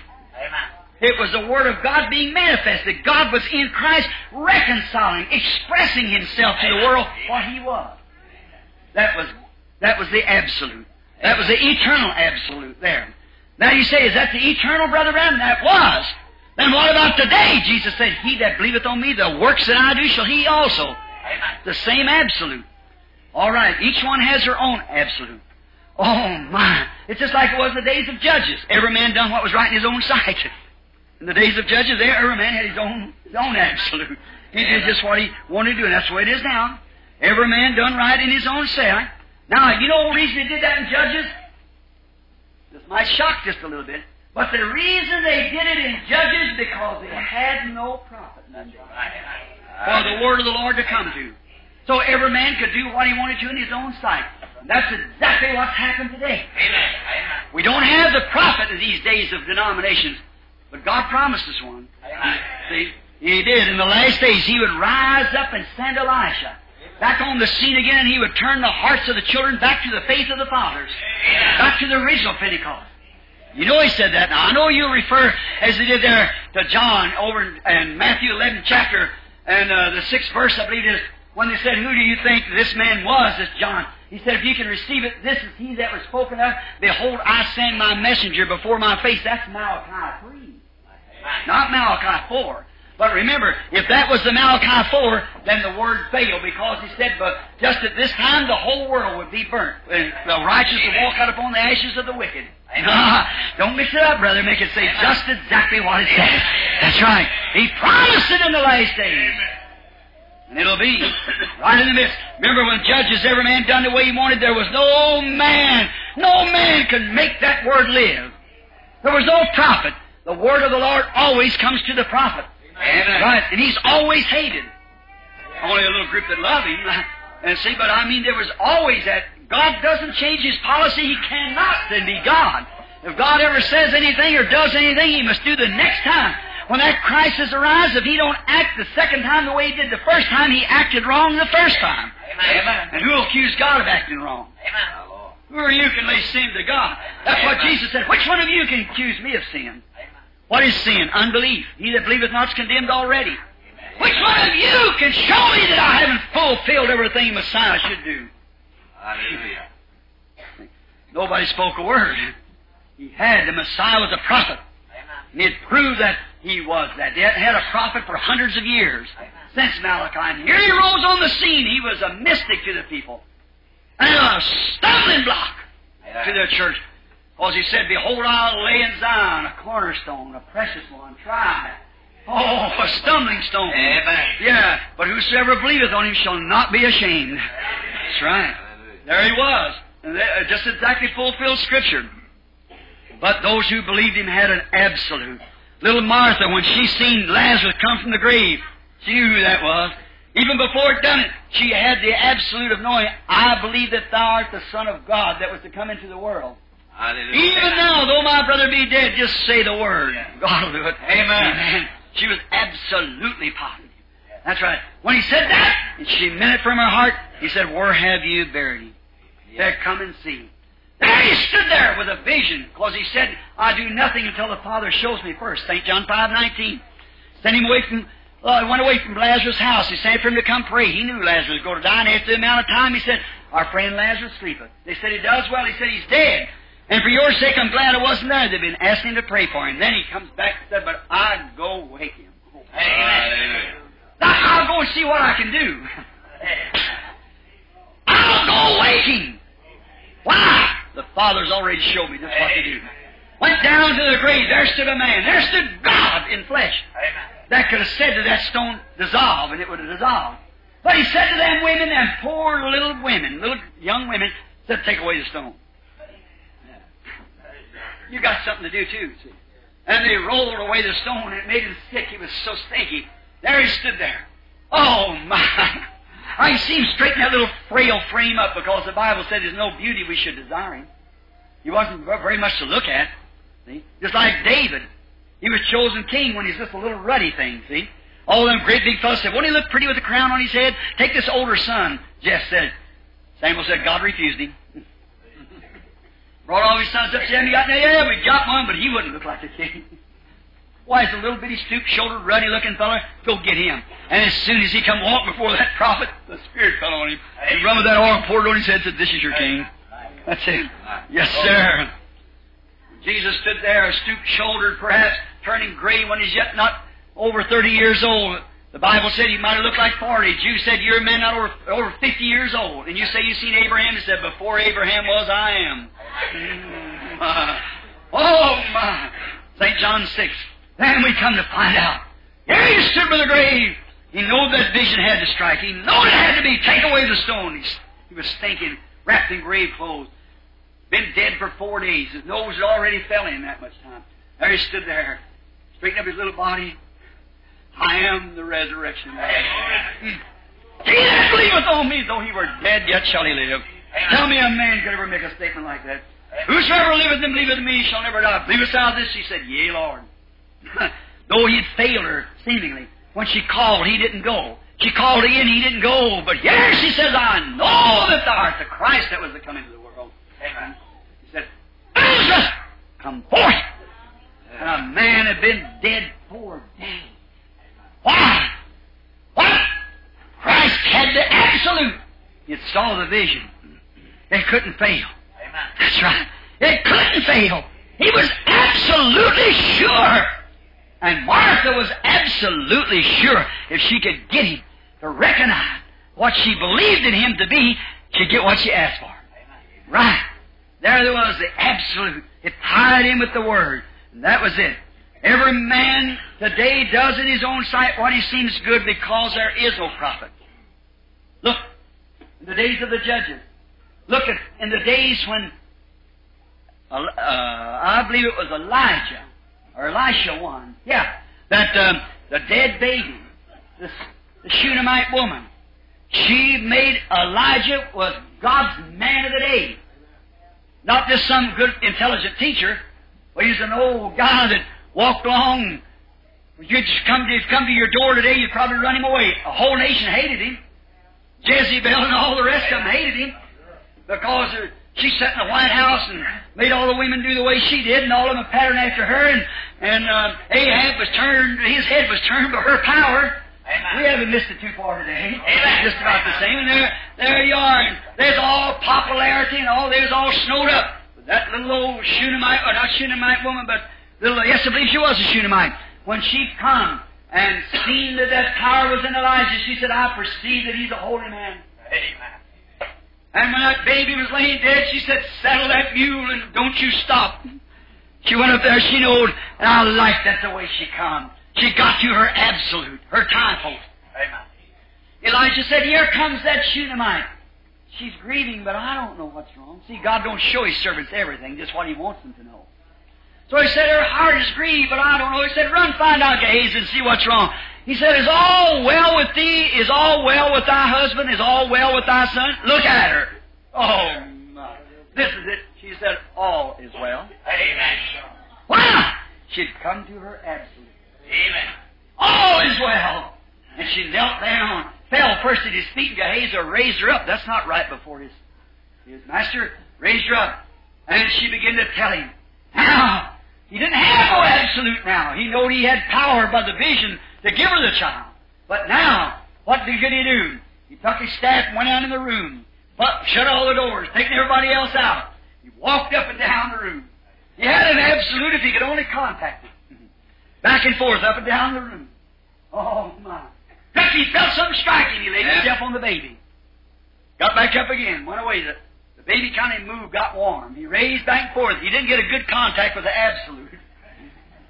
What was it, Lord? What'd you say do? No doubt when he turned, he saw a vision. That little boy run playing, jumping in the rope, something like that, playing. He threw himself upon the baby. He stuck his nose upon its nose, his lips upon its lips, and the power of God raised up the baby to life. What was it? The woman's absolute was the prophet. The prophet's absolute was God. And together with the Word, am the resurrection of. The power of God, the Creator. Amen. She raised up again the baby. Sure. Reason every man done in his own way? Because they had no prophet for the word of the Lord to come to. The word and the prophets was missing in that day. Oh, I seen this at my conversion. of the day that we lived in. I'm so glad that God got a hold of me before the church did. Amen. I'd probably been an infidel. Yes, sir. I all this conglomeration of mess and everybody. Well, come over and join ours, and if you don't, well, you pick up your letter and go join the other. No. Won't you bring your letter into our fellowship? I believe there's one letter. Amen. That's when Christ writes your name on the Lamb's Book of Life. That's the only one. When I've seen all the denominations, our background is Irish, which was formerly Catholic, and I've seen that was corrupt and rotten. I went out to a certain denominational church here in the city. They said, "Oh, we're the way, the truth, the life. We got all of it." I went to another in New Albany. Oh my, them guys up there don't know what they're talking about. Catholic said you're all wrong. I thought, oh my. I played with a little Lutheran boy, and I thought a little German Lutheran. I went over and I said, uh, "Where do you go to church at?" I go, "That church." I went out and I found out they said they were the way. I went down to Brother Naylor and Emmanuel Baptist, or the First Baptist. They said this is the way. Now I went to the Irish church and said, "Well, this is the way." Oh, I'm so confused. I don't know what to do. But I want to get right. I didn't know what to do, and I didn't know how to repent. I wrote a letter. I thought I seen him in the woods. I wrote him a letter. I said, "Dear sir, I know you passed down this path here because I said you're squirrel hunting. I know you come by. I know you're here. I want you. I want to tell you something." I thought, now wait a minute. I I never seen anybody. I I want to talk to them. I, I want to speak with them. Uh, I want to talk to him. I thought, well, now I don't know how to do it. And I went out in the shed and knelt down, water wet, little old car sitting there wrecked up. And I said, I believe I've seen a picture. I believe they put their hands like this. And I got down. And I said, now what am I going to say? I said, there's some way you have to do this, and I don't know. I know there's a way to approach everything, but I don't. I said, I put my hands like this. I said, um, dear sir, I wish that you would come and speak with me just a moment. I want to tell you how bad I am. Help my hand like this. Now listen. People said, God talked to me. And I know He did talk because I heard it. When I was a kid, tell me not to drink anything. He didn't answer me. I said, maybe I suppose put my hands like this. So I said, Dear sir, uh, I don't know just exactly how to do this, but uh, I trust that you'll, will you help me? And each preacher would tell me, come join theirs and stand up and say they accept Jesus Christ and they believe Jesus be the Son of God. Devils believe the same thing. So I thought, I, I got to have something better than that. So I sat like this. I read where Peter and John passed through the gate called Beautiful, and there was a man crippled in the other room. Said, Silver and gold have I none, but such as I have. Oh, I know I didn't have that. so I was uh, trying to, to find out how to do it. I didn't know how to pray. I made my hands, and I laid down like this. Of course, Satan come on the scene there. Said, you see, you waited too long. You're already 20 years old. There's no need of trying it now. Yeah. Then I got all broke up and started crying. And then when I really got broke up, I said, I'm going to talk. If you don't talk to me, I'm going to talk to you anyhow. So I, I said, I'm no good. I'm ashamed of myself. Mr. God, I know you hear me somewhere. You hear me, and I'm ashamed of myself. I'm ashamed that I neglected you. About that time, I looked up and a funny feeling swept over me. Here come a light moving through the room and made a cross. Like that. And a voice that I never heard in my life talk. I looked at it, just cold all over, numb and scared. I couldn't move. I stood looked at it, and it went away. I said, Sir, I, I don't understand your language. I said, I, if you can't talk mine, and I, and, and I don't understand yours, and if you have, forgive me, I know that I'm supposed to be reckoning that cross there. Somewhere that my sins are supposed to lay in there. And, and if you will forgive me, just come back and talk in your own language. I'll understand by that if you can't talk my language. I said, you just let it come back again. And there it was again. Oh, oh my goodness. There, ah, I got an absolute. Amen. Yes, sir. Felt like a, a load of 40 tons lifted off my shoulders. I walked down through that boardwalk, couldn't even touch the ground. Mother said, Billy, you're nervous. I said, no, Mom, I don't know what happened. There's a railroad track back there. I run down that railroad track, jumping up in the air just as hard as I could. I didn't know how to give vent to my feelings. Oh, if I'd have known how to shout. I was shouting, but in my own way, you see. What was it? I had anchored my soul in a haven of rest. That settled it. That was my absolute. There I'd found something, not some mythical, some idea. I'd talk with the man. I'd talk with that man who told me never to drink or smoke or do anything, ever defile myself with women's and so forth, that when I got older there'd be a work for me to do.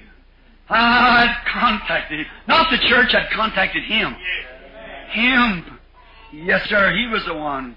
Like a fellow down here at the Kiwanis, sir, that uh, was speaking not uh, right at the First World War. Brother Funk standing there being a soldier. He said that he was, uh, it's a little kind of sound jokey. There's no place for a joke, but here's what he said. He's here in New Albany. He said, the captain take us out and said that whole country there's invested with Japs. Tomorrow, boys, we go in, we got to take them. He said, remember, boys, there's many of us standing here today that won't be there tomorrow. They won't be here tomorrow. We're going in in the morning at daylight. Said, now each one get to his own religion. This guy said, no, I didn't have any religion. And said, I said, said I stood there and all the rest of them said, here come a chaplain, went this way, and a Protestant went this way, and a Jewish went this way, and a Catholic went that way with their chaplain. Said, I stood there. And said, the uh, commanding officer said to me, he said, boy, you better get your religion. He said, I ain't got any. He said, you better be getting some. Because you're going to need some right away, I'm sure. And said, by that time he seen a bunch going by, and it's Catholic. Said he walked over and said to this priest, could you give me some religion? And he said, come on. Said he went in and made a Catholic out of me. And there in New Albany, there was John Howard and a bunch of them real royal Catholics sitting there, you know, when this guy was telling this. And he said, he said the next day in the combat, he's talking about, oh, how it was, and said, he's a great big fellow, you know, said, they got hand to hand, and they're just stabbing with knives and screaming and cutting and slashing, so their lines got twisted up. They got right around one another, Japs let them walk right into it like that, and them big old machine guns are blaring from every side, a hand-to-hand combat. Said directly, I stopped blowing like this, said everything screams and carrying on, you couldn't hear yourself. Said, it's blood. He said, oh, look. And it was my blood. He said, look here, there's a hole in my side. He said, that was my blood. He said, I, you know, I, I, I, a real Catholic friend, I'm not saying this for, for fun now, but a real royal Catholic said, said, did you say Hail Mary? He said, no, sir. So that was my blood. I didn't want any secretaries. I said, I want to talk to the main man. that, was, that was my blood. And I think that's about the way it is. Yes, sir. That's the way it goes. We've got to have a post, an absolute. I had no time for his secretary. He said, I want to talk to him. Amen. That's it, brother. When a man comes to Christ, you don't want to take some preacher's word, some secretary's word, some something else. You Protestants don't take this, that, or the other. Go to that absolute. Until you're anchored there by the new birth, being born again and filled with the Holy Ghost, and you see the Bible being manifested in humility and love through your life. Oh, then that's your absolute. Yes, sir. I read in the Word where He is the Word. When the German church said it's this way, and the Methodist and the Baptist and the Catholic, but I read in the Word where He said, Up on this rock I'll build my church, and the gates of hell can't prevail against it. Listen, now I'm closing. Now the Protestant says, now the Catholic says, He built it up on Peter. Thou art Peter, and upon this rock. No, he never. If it was, it backslid right away. They built it up on a man. What did he do? The Protestant said he built it up on himself. No, he did not. He didn't build it up on himself. What did he do? What who does man say I, the Son of Man, am? And some said, Thou art Elias and Moses. He said, But what do you say? Peter said, Thou art the Christ, the Son of the living God. Watch the words now. Blessed art thou, Simon, son of Jonas. Flesh and blood has not revealed this to you. You never learned it by some priest. You never learned it by some seminary. But my Father which is in heaven has revealed it to you. And upon this rock, spiritual revelation of the Word, I'll build my church, and the gates of hell cannot prevail against it. I thought, Lord, that's it. I read over here in the book of Revelation, 21st, chapter, 22nd chapter, where he said, Whosoever, this is a complete thing, whosoever shall inject something to it, whosoever shall take something away from it, deny it so, or whosoever shall try to make it a little better and polish it up for the day, whosoever shall add to or take away, the same will be taking his part out of the book of life. I said, that's all I need, Lord, is to believe this. And in this, that cross yonder, the Christ came, is perfect. All the way, every word that he ever said, take the book in this hand, the history in this hand, and just vindicates right straight down is perfect. And I said, then Lord, receive me. And when I did, I received Christ, the Holy Spirit, in my heart, my absolute. It hasn't been me. I was sick one time when my, I lost my wife. I lost my baby, oh, lost my father, and lost my brother, and lost my sister-in-law. And Billy was laying dying, and, and I was just about gone. I was going up the road crying, going to her grave. I hurting a baby and a baby on her arm, going to the grave. I was walking up. Mr. Isler used to come here and play, you know, the state senator of Indiana. He's come up the road. He stopped me right there and put his arms around me. He's after 37 Club. He said, where are you going, Billy? Up there? And I said, yep. He said, what are you going to do up there? I said, I'll listen to an old dove. I said, I'll sit there by the baby's grave and hers. And an old dove comes down there and he speaks to me. Oh, he said, Billy. And I said, yeah, and I hear the whispering of the leaves when they play. It plays music for me, Mr. Isler. Said, what kind of music does it play? It says, there's a land beyond the river that they call that sweet forever. And we only reach that shore by faith and grace. One by one we gain the portal, there to dwell with the immortal. When someday they'll ring them golden bells for you and me. He said, Billy, I want to ask you something. He said, What does Christ mean to you now? What does Christ mean to you now? I said, He's my life, my all. He's all that I have, Mr. Isler. He's my, my ultimate. He's all that I can hold to. Why? There have been something happen upon this, right? That I've seen you standing on the corner and preach till you look like you're going to drop dead. I've seen you all hours of the night up and down the streets making sick call. And after you took your own wife and your own baby, you're still serving out that He slays me, yet I trust Him. Amen. My anchor holds within the veil. I had a absolute. I tied myself to His Word, and His Word was holding. He is my absolute. I found out that all these other things may fail, but Christ can never fail. The Catholic Church has the Pope for an absolute. The Protestant has their bishops and their creeds and their general overseers. But I like Paul. Got your pencil? Sit down something. And Paul said in Acts, the 20th chapter and 24th verse, none of these things move me. Amen. Oh, you can have the creeds, you can have whatever you want to, but them things don't move me. I've anchored my soul in a haven of rest. Amen. To sail the wild seas that don't know where you're at, this way, that way, no more. The tempest may sweep over the wild, stormy deep, all may turn down, but in Jesus, I'm safe evermore. Hallelujah. Yeah, none of these things move me. For I'm tied to an anchor. Oh, since I met him, Paul said on that road, I've been tied to an anchor. He turned me around. He started me back right. Remember, Paul belonged to an organization too, the biggest in the land. But he got tied to the absolute. Listen, I'll tell you something. He had a purpose in saving me. He had a purpose in saving you. And I am determined by His will to do it. Not to add to it or take away from it. Revelation 22:19, if you want to put that down. All right. Whosoever take away, I'm determined. I'm fixing to leave the church, and you know that. And so I'm determined to remain with this gospel as long as I live by the help of God.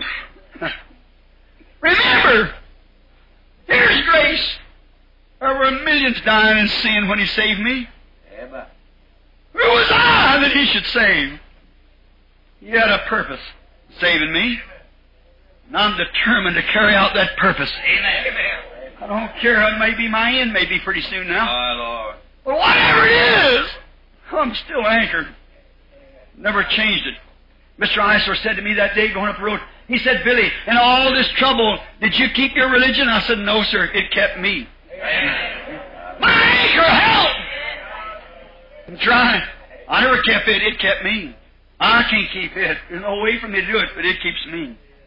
That's it. He had a purpose in saving me. There were millions in sin when I come to Him, but He saved me. He had a purpose in doing so. Christ's death was an absolute to the fear of it. Christ's death settled the question. When that bee of death stung him and anchored that stinger, you know, a bee, an insect that has a stinger, if it ever anchors that stinger into deep enough, when it pulls away, it pulls the stinger out of it. Death always had a stinger. Death always had a stinger. One day when that going up Calvary, and the bumping of them rocks, the blood splashing upon the rocks. When he hit the dirt on Calvary going to Golgotha, the back of that cross was dragging out the bloody footprints of that little frail body going marching along there. Them whipping and mashing him as he went up the hill. But he had an absolute. He knew where he stood because the Word of God said to David, I'll not leave my Holy One see corruption, neither will I leave his soul in hell. And he knew corruption set in in 72 hours. He said, Destroy this temple and I'll raise it up again in three days. He had an absolute. There he go up the hill with gobs of mockery, spit of drunken soldiers that put a rag around his face and hit him on the head and said, Your prophets tell us who hit you. There he's going up the hill in shame and disgrace to be his clothes stripped from him, despising the shame. Hanging on the cross before the people naked.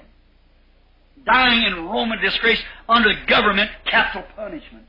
A man that had done nothing. A little story one time said Mary Magdalena ran out and said, What has he done? Healed your sick, raised the dead, and brought deliverance to those that were in captive. What has he done? And a priest smacked her in the mouth, the blood flew out, and said, Would you listen to her or your high priest? Oh, that denominational world. It's a curse of all of it. That's it. There it is. They took him on. But as he went up the hill, dragging, the devil had always doubted it, him being what he was. Said, If thou be the Son of God, turn these stones into bread. You claim you can do miracles if you are the Son of God. Command these stones to be turned to bread. That same old devil lives today. Yeah. That's right. If you are a divine healer, here's old John so and so sitting on the corner. I know he's crippled. Heal him. Don't you know it's that same old devil? Jesus said, I only do. Look, he went through the pool of Bethesda where thousands lay there, lame, blind, halt, and withered, and went to a man that could walk. He could get around. He might have had prostrate trouble. Whatever it was, it was retarded. He had it 38 years. He said, when I'm coming to the pool, someone steps ahead of me. He could walk. Left all them laying there. And went to that very one and healed him. Why? He said he knew he had been in that shape. Then they said to him, questioned him. When they found St. John 5, he said, Verily, verily, I say unto you, the Son can do nothing in himself, but what he sees the Father doing. There's his absolute. That's still the absolute. Amen. Standing yonder in Finland that day, and that little boy laying there, and I walked around him laying there dead, been dead for a half hour. You read in the book, I started to walk away, something put their hands on, I turned around. Oh, what was that? And I looked again. I thought, wait a minute. Look back here on the plow of the Bible, and it shall come to pass, a little boy about nine years old. You'll be killed by an automobile. There'll be a long strip of evergreen rock slapped in there. The car will be laying across the road wrecked. He'll have on little stockings like up high, a crock haircut, and his little eyes will be turned back, the bones in his body will be broken. Look at those, oh God! I said, stand still, all of you! The mayor of the city there, I said, if that boy isn't on his feet in two minutes from now, I'm a false prophet, ride and run me out of Finland. Certainly, but if he is, you owe your lives to Christ. That's right. They stood still. I said, Heavenly Father, across the sea yonder two years ago, you said this little boy lay here. There was Brother Moore and Brother Lindsay. I'm looking at that and everywhere they wrote it in the Bible. And thousands of Bibles across the land had it wrote in. What was it? An absolute. The Father had showed what would take place. There's no fear at all. Standing there, absolute. Sure, he'll. Right there in Finland, where thousands of people coming in nightly and have to even move some out and let them speak them, move them out and put somebody else in. There he stood with all that the people loved and had seen healings done. But here was a boy laying there dead. What was the absolute? The vision.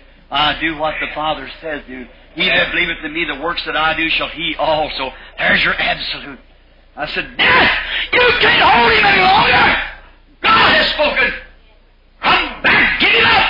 And the little boy raised up, and looked around like that. The people got to fainting and everything. There it is, wrote right there, and signed by the mayor of the city, by a notary public.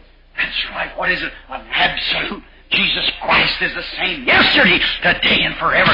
If that ain't the same God that stopped the woman from laying with the barrier with her son. When anyone died in them days, they immediately put him in the grave. They didn't let him lay over. They put him in the grave. There's that same Jesus Christ yesterday, today, and forever. Look down there in Mexico and that little baby. Some of you laying here, sitting here, and that baby, the doctor signed a statement, wrote in the Christian Businessman. That baby died that morning at 9 o'clock, and this is 10 o'clock that night. And that little woman would not be comforted.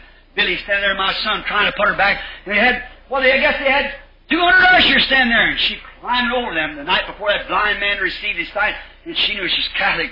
And finally, I said, go, Brother Moore, and pray for her, because that baby was raining, pouring down. They've been standing there since early that morning out in that big bull rain. And I said, let me down on ropes behind to get into the place. Just there for three nights.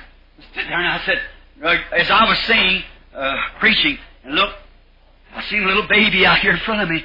A little Mexican baby, no teeth. They're sitting there laughing at me right here in front of me. I said, wait a minute, Brother Moore. Bring her here. Oh. Absolute. The ushers cleared back. Here she comes. She fell down and said, Padre, Padre. I said, stand up. And Brother Espinosa said, stand up. And he told her in Spanish. She stood up there. I said, Heavenly Father, I'm standing here in this rain. A pretty little woman, about 23 years old, something like that. Her hair hanging down. Her little face looking up like that. Look in her eyes, expectation. She'd seen that man that had been totally blind for about 40 years. His eyes come open on the platform. She knew if God could open blinded eyes, He could heal her baby. Amen. There she lay there, a little stiff thing laying on her blanket like that, just soaking wet. She'd been standing there all morning and uh, afternoon too. There's about 11 o'clock, 10 o'clock that night, something like that, holding that baby out. You seen the article in Christian Businessman? They're holding that baby like that. I said, Heavenly Father, I do not know what this means. I'm just your servant. But I seen that baby standing there. It was alive. I laid my hands upon it in the name of the Lord Jesus. Wah! It began to cry. The mother grabbed the baby and started screaming. And then people started screaming out there and women fainting and things. I said, don't you say nothing about that. Send a runner with that baby, with that mother, and go to that doctor and let him sign a statement that that baby died, died with pneumonia the morning before that, and, or that morning at 9 o'clock. And we got the signed statement by the doctor. The baby was pronounced dead in the doctor's office that morning, and the mother packed it around all day. What was it? An absolute. What was it? She believed if God could open blinded eyes. God could raise the dead. For He's the same yesterday, today, and forever. I wasn't sure. I didn't know till I seen Him. When I saw the baby, it was an absolute. Absolutely right. There it was. Death has to give up its victim. Here went the Son of God. That bee of death began to buzz around him. Ah, how could he be a prophet? How could he stand there and let spit in his face? How could he stand there and let them make fun of him and not do something about it? That is Emmanuel. That's just an ordinary man. Look at the drunken slobbers and them drunken soldiers. Look at his face bleeding. The devil said, Ah, I'll get him. I'll get him. Here he come like a bee, the sting of death, buzzing around. But brother, when that bee ever anchored its stinger in that Emmanuel, when he come out, he lost his stinger. Amen. Even death itself. No wonder Paul later could look at the face of him and say, Oh, death, where is your stinger? Amen. Grave, where is your victory? Thanks be to God who giveth us the victory. Christ's death was the absolute to every man that feared him. My heart says amen to every word in his book. I'm posing sure enough now. I just got to cut this off. See? That's why I know the Holy Spirit is my compass that guides me. He is the one that makes me know this word is true. He is my absolute. He is my sunshine. He is my life. He is my anchor. When troubles are on, He's my North Star. Hallelujah. When I'm lost, the Holy Spirit is my compass It guides me back to the place. Denominations are like other stars, they shift with the world. Other stars shift as the world shifts, but not the North Star. Amen. The world can shift where it wants to, but it stays put. Amen. Praise the Lord. The North Star is anchored. The others shift around. You see them here and there and everywhere else. That's with the denominational churches. Hallelujah. But Christ is the absolute. Amen. He's the one you can put confidence in. When the denominations got you all twisted up, just look to the North Star. The Holy Spirit is your compass. He ever remains true to His Word. When they told me that them things couldn't happen in a modern day like this, I knowed if, if there if there is no God, then live, eat, drink, and be merry. There is a God, let's serve Him. Now I've lived to see the day that He has performed everything, even to raising the dead, when He was here on earth. And we know that by documented statement that it is the truth. Yes, sir. He is my absolute. Now make Him your absolute. Take in the, the time of my trouble, He's always absolute. Now watch. By the grace of God. Now I just better close. Getting late. Look here, I thought it was eleven o'clock it's twelve thirty.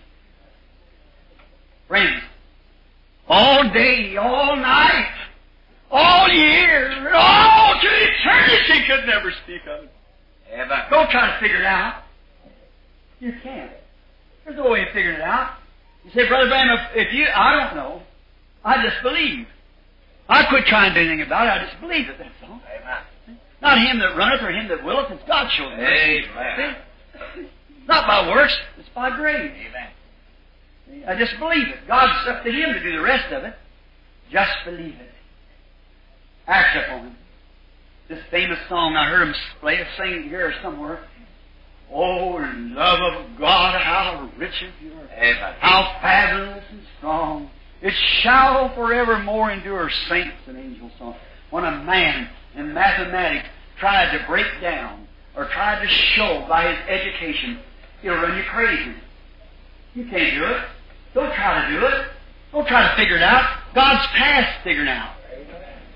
You don't figure God out, you just believe God. Amen. That's the, that's the secret. Don't figure it out, just believe it. I can't tell you what it means. I can't tell you how to do it. I just know I just believe it. That's all. Just like you promise something to a little kid, he believes it. You should keep your word. You're God's child. He keeps his word. Just simply believe it. Don't be shook up. Just stay right there. God did it one time, he has to do it again. If he don't, he'll tell you why he can't do it. That's right. Now, just stay right with it. You know that one verse, uh, I believe our precious brother there, at baptized last night, sings that song, Oh Love of God. They tell me that that verse, this part of it, was found pinned on an insane institution's wall.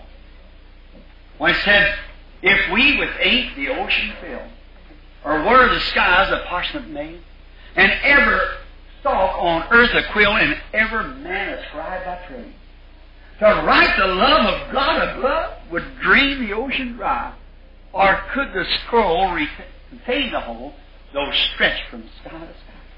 Think of it. What about three fourths of the earth is water, and look at uh, the hydrogen and oxygen in the air, the humidity and stuff. See, if every moisture was ink, and think of the billions and trillions and trillions of straws which would be quills. And think of the billions of men that's been on earth, and every one of us scribe a trade to dip their pens into the ocean and try to figure out the love of God would drain the ocean dry. Amen. Or could the scroll contain the whole ocean from eternity to eternity? Don't figure it out. You can't. You lose your mind trying to figure it out. Just believe it. Make him your absolute. Stay there with sweet peace and an experience that you'll never forget. Hallelujah. Anchor to that. And your anchor will hold within the day. Let's bow our heads.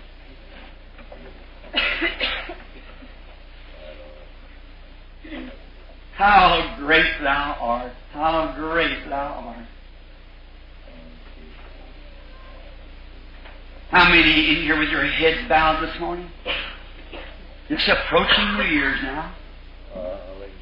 And you've been very religious, and that's good. I appreciate it. Everyone. I'm sure God does.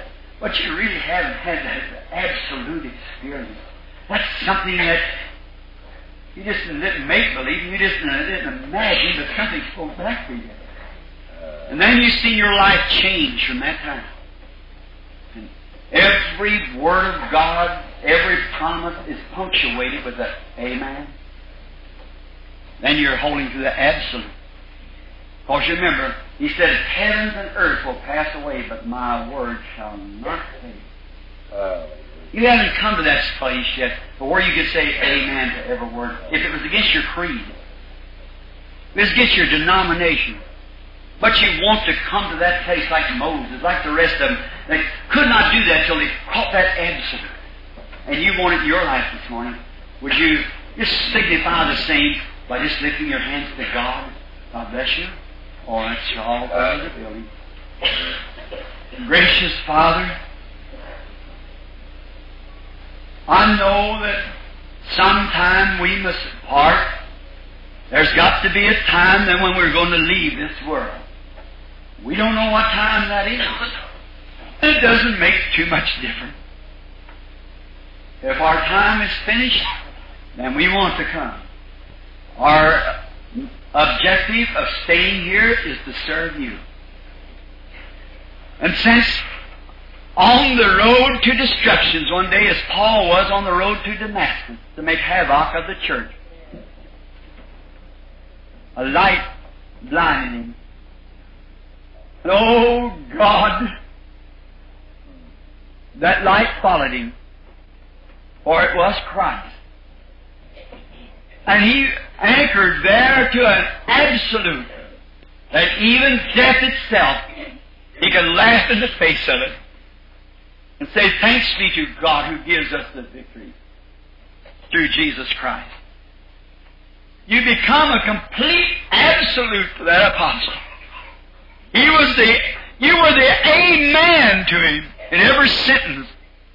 You were the star of his life, the guidepost. You were the compass that guided him through the storm. You were the revelation. You were the vision. You were his hopes, his salvation. Even at the hour of death, when he knew he was going to it, you were still his absolute. You were Daniel's absolute. You were all the prophets' absolute.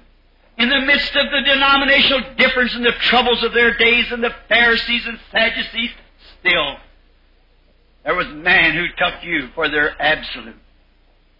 And today, Lord, men and women with compassion, with love, and, and hearts that are bleeding, Lord, for a real experience of knowing God and to have a, an assurance of an absolute. Maybe all the people ever know before, Lord, was to join the church. And we realize, as I have tried to sincerely not to be different, you know my heart, but tell them that you cannot join the church. You join the lodge, the Methodist and Baptist and Catholic and Pentecostal lodges, but you're born into the church, the mystical body of Christ, and become members of His body with the gifts of the Spirit to make His great body move in action and power. God, that's what these hands meant this morning when they went up. Place me, O Lord. Take me, mold me, make me. Just make my position in life such an absolute, tied to Christ, that I'll think of nothing else but that absolute. Hey, grant it, Lord. Bless them. Heal the sick and the afflicted. Save the lost. Now, Lord, we know it's customary to call to the altar the people. But that has become a tradition to us. And this morning, with the altars filled, and the, the little children and, and all, but Lord, somehow you spoke to them. They raised up their hands. They made, they made as it was a decision. They want to. They, they, they want something real. And I'm offering my prayer in their behalf. Grant it to each one, Be with us now, forgiving our sins, healing our sickness, and giving us the deliverance that we need. And Lord, above all things, may we never forget today that we are tied to the absolute, our North Star, to Calvary, to Christ, and the Holy Spirit is taking the words of God and making them manifest literally to us by healing the sick, showing us visions, raising the dead, and doing just exactly what He promised to do. And may this church and these people are the portion of the body of Christ that's assembled here this morning live like Jesus said to live. Ye are the salt of the earth. And may they become so salty till their community will be thirsty. Salt creates a thirst. And salt can only save as it contacts. And I pray, God, that you'll grant this to the people, that they might be soul winners also. Bless our pastor, Brother Neville, this humble servant, Lord, standing at his post of duty just as reverent as a member of the body of Christ, trying his very best to follow everything that you'd tell him to do. Bless the trustees, that man who stood with me so gracious in this great dark time that I've been through. Stand with the church who prayed with me and stood by me in times of trouble. Lord, I love them and I offer my prayer that they will look to you, Lord. May they look away from this mortal clay of a servant May they look to Him who is the omnipotent, who is, and we know, Lord, that we are finite. No matter who we are, we're still mortal. But not the messenger, but the message. Grant it, Lord. That's where we point to Jesus Christ, the Son of God. Grant that He'll be so real to everyone here today, even to the little children, that He'll become the absolute of the entire congregation. We ask in Jesus' name, Amen. Amen. I Him.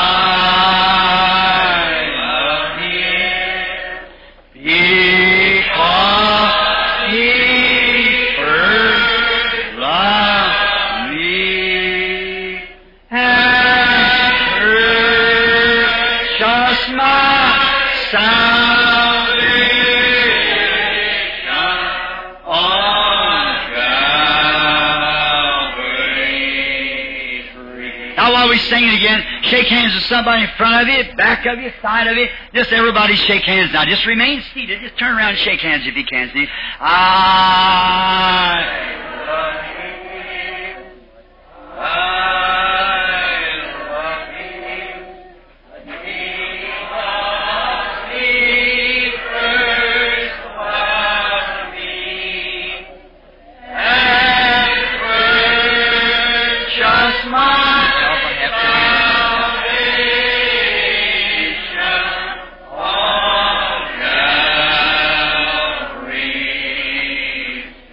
Just announced communion Monday night at midnight.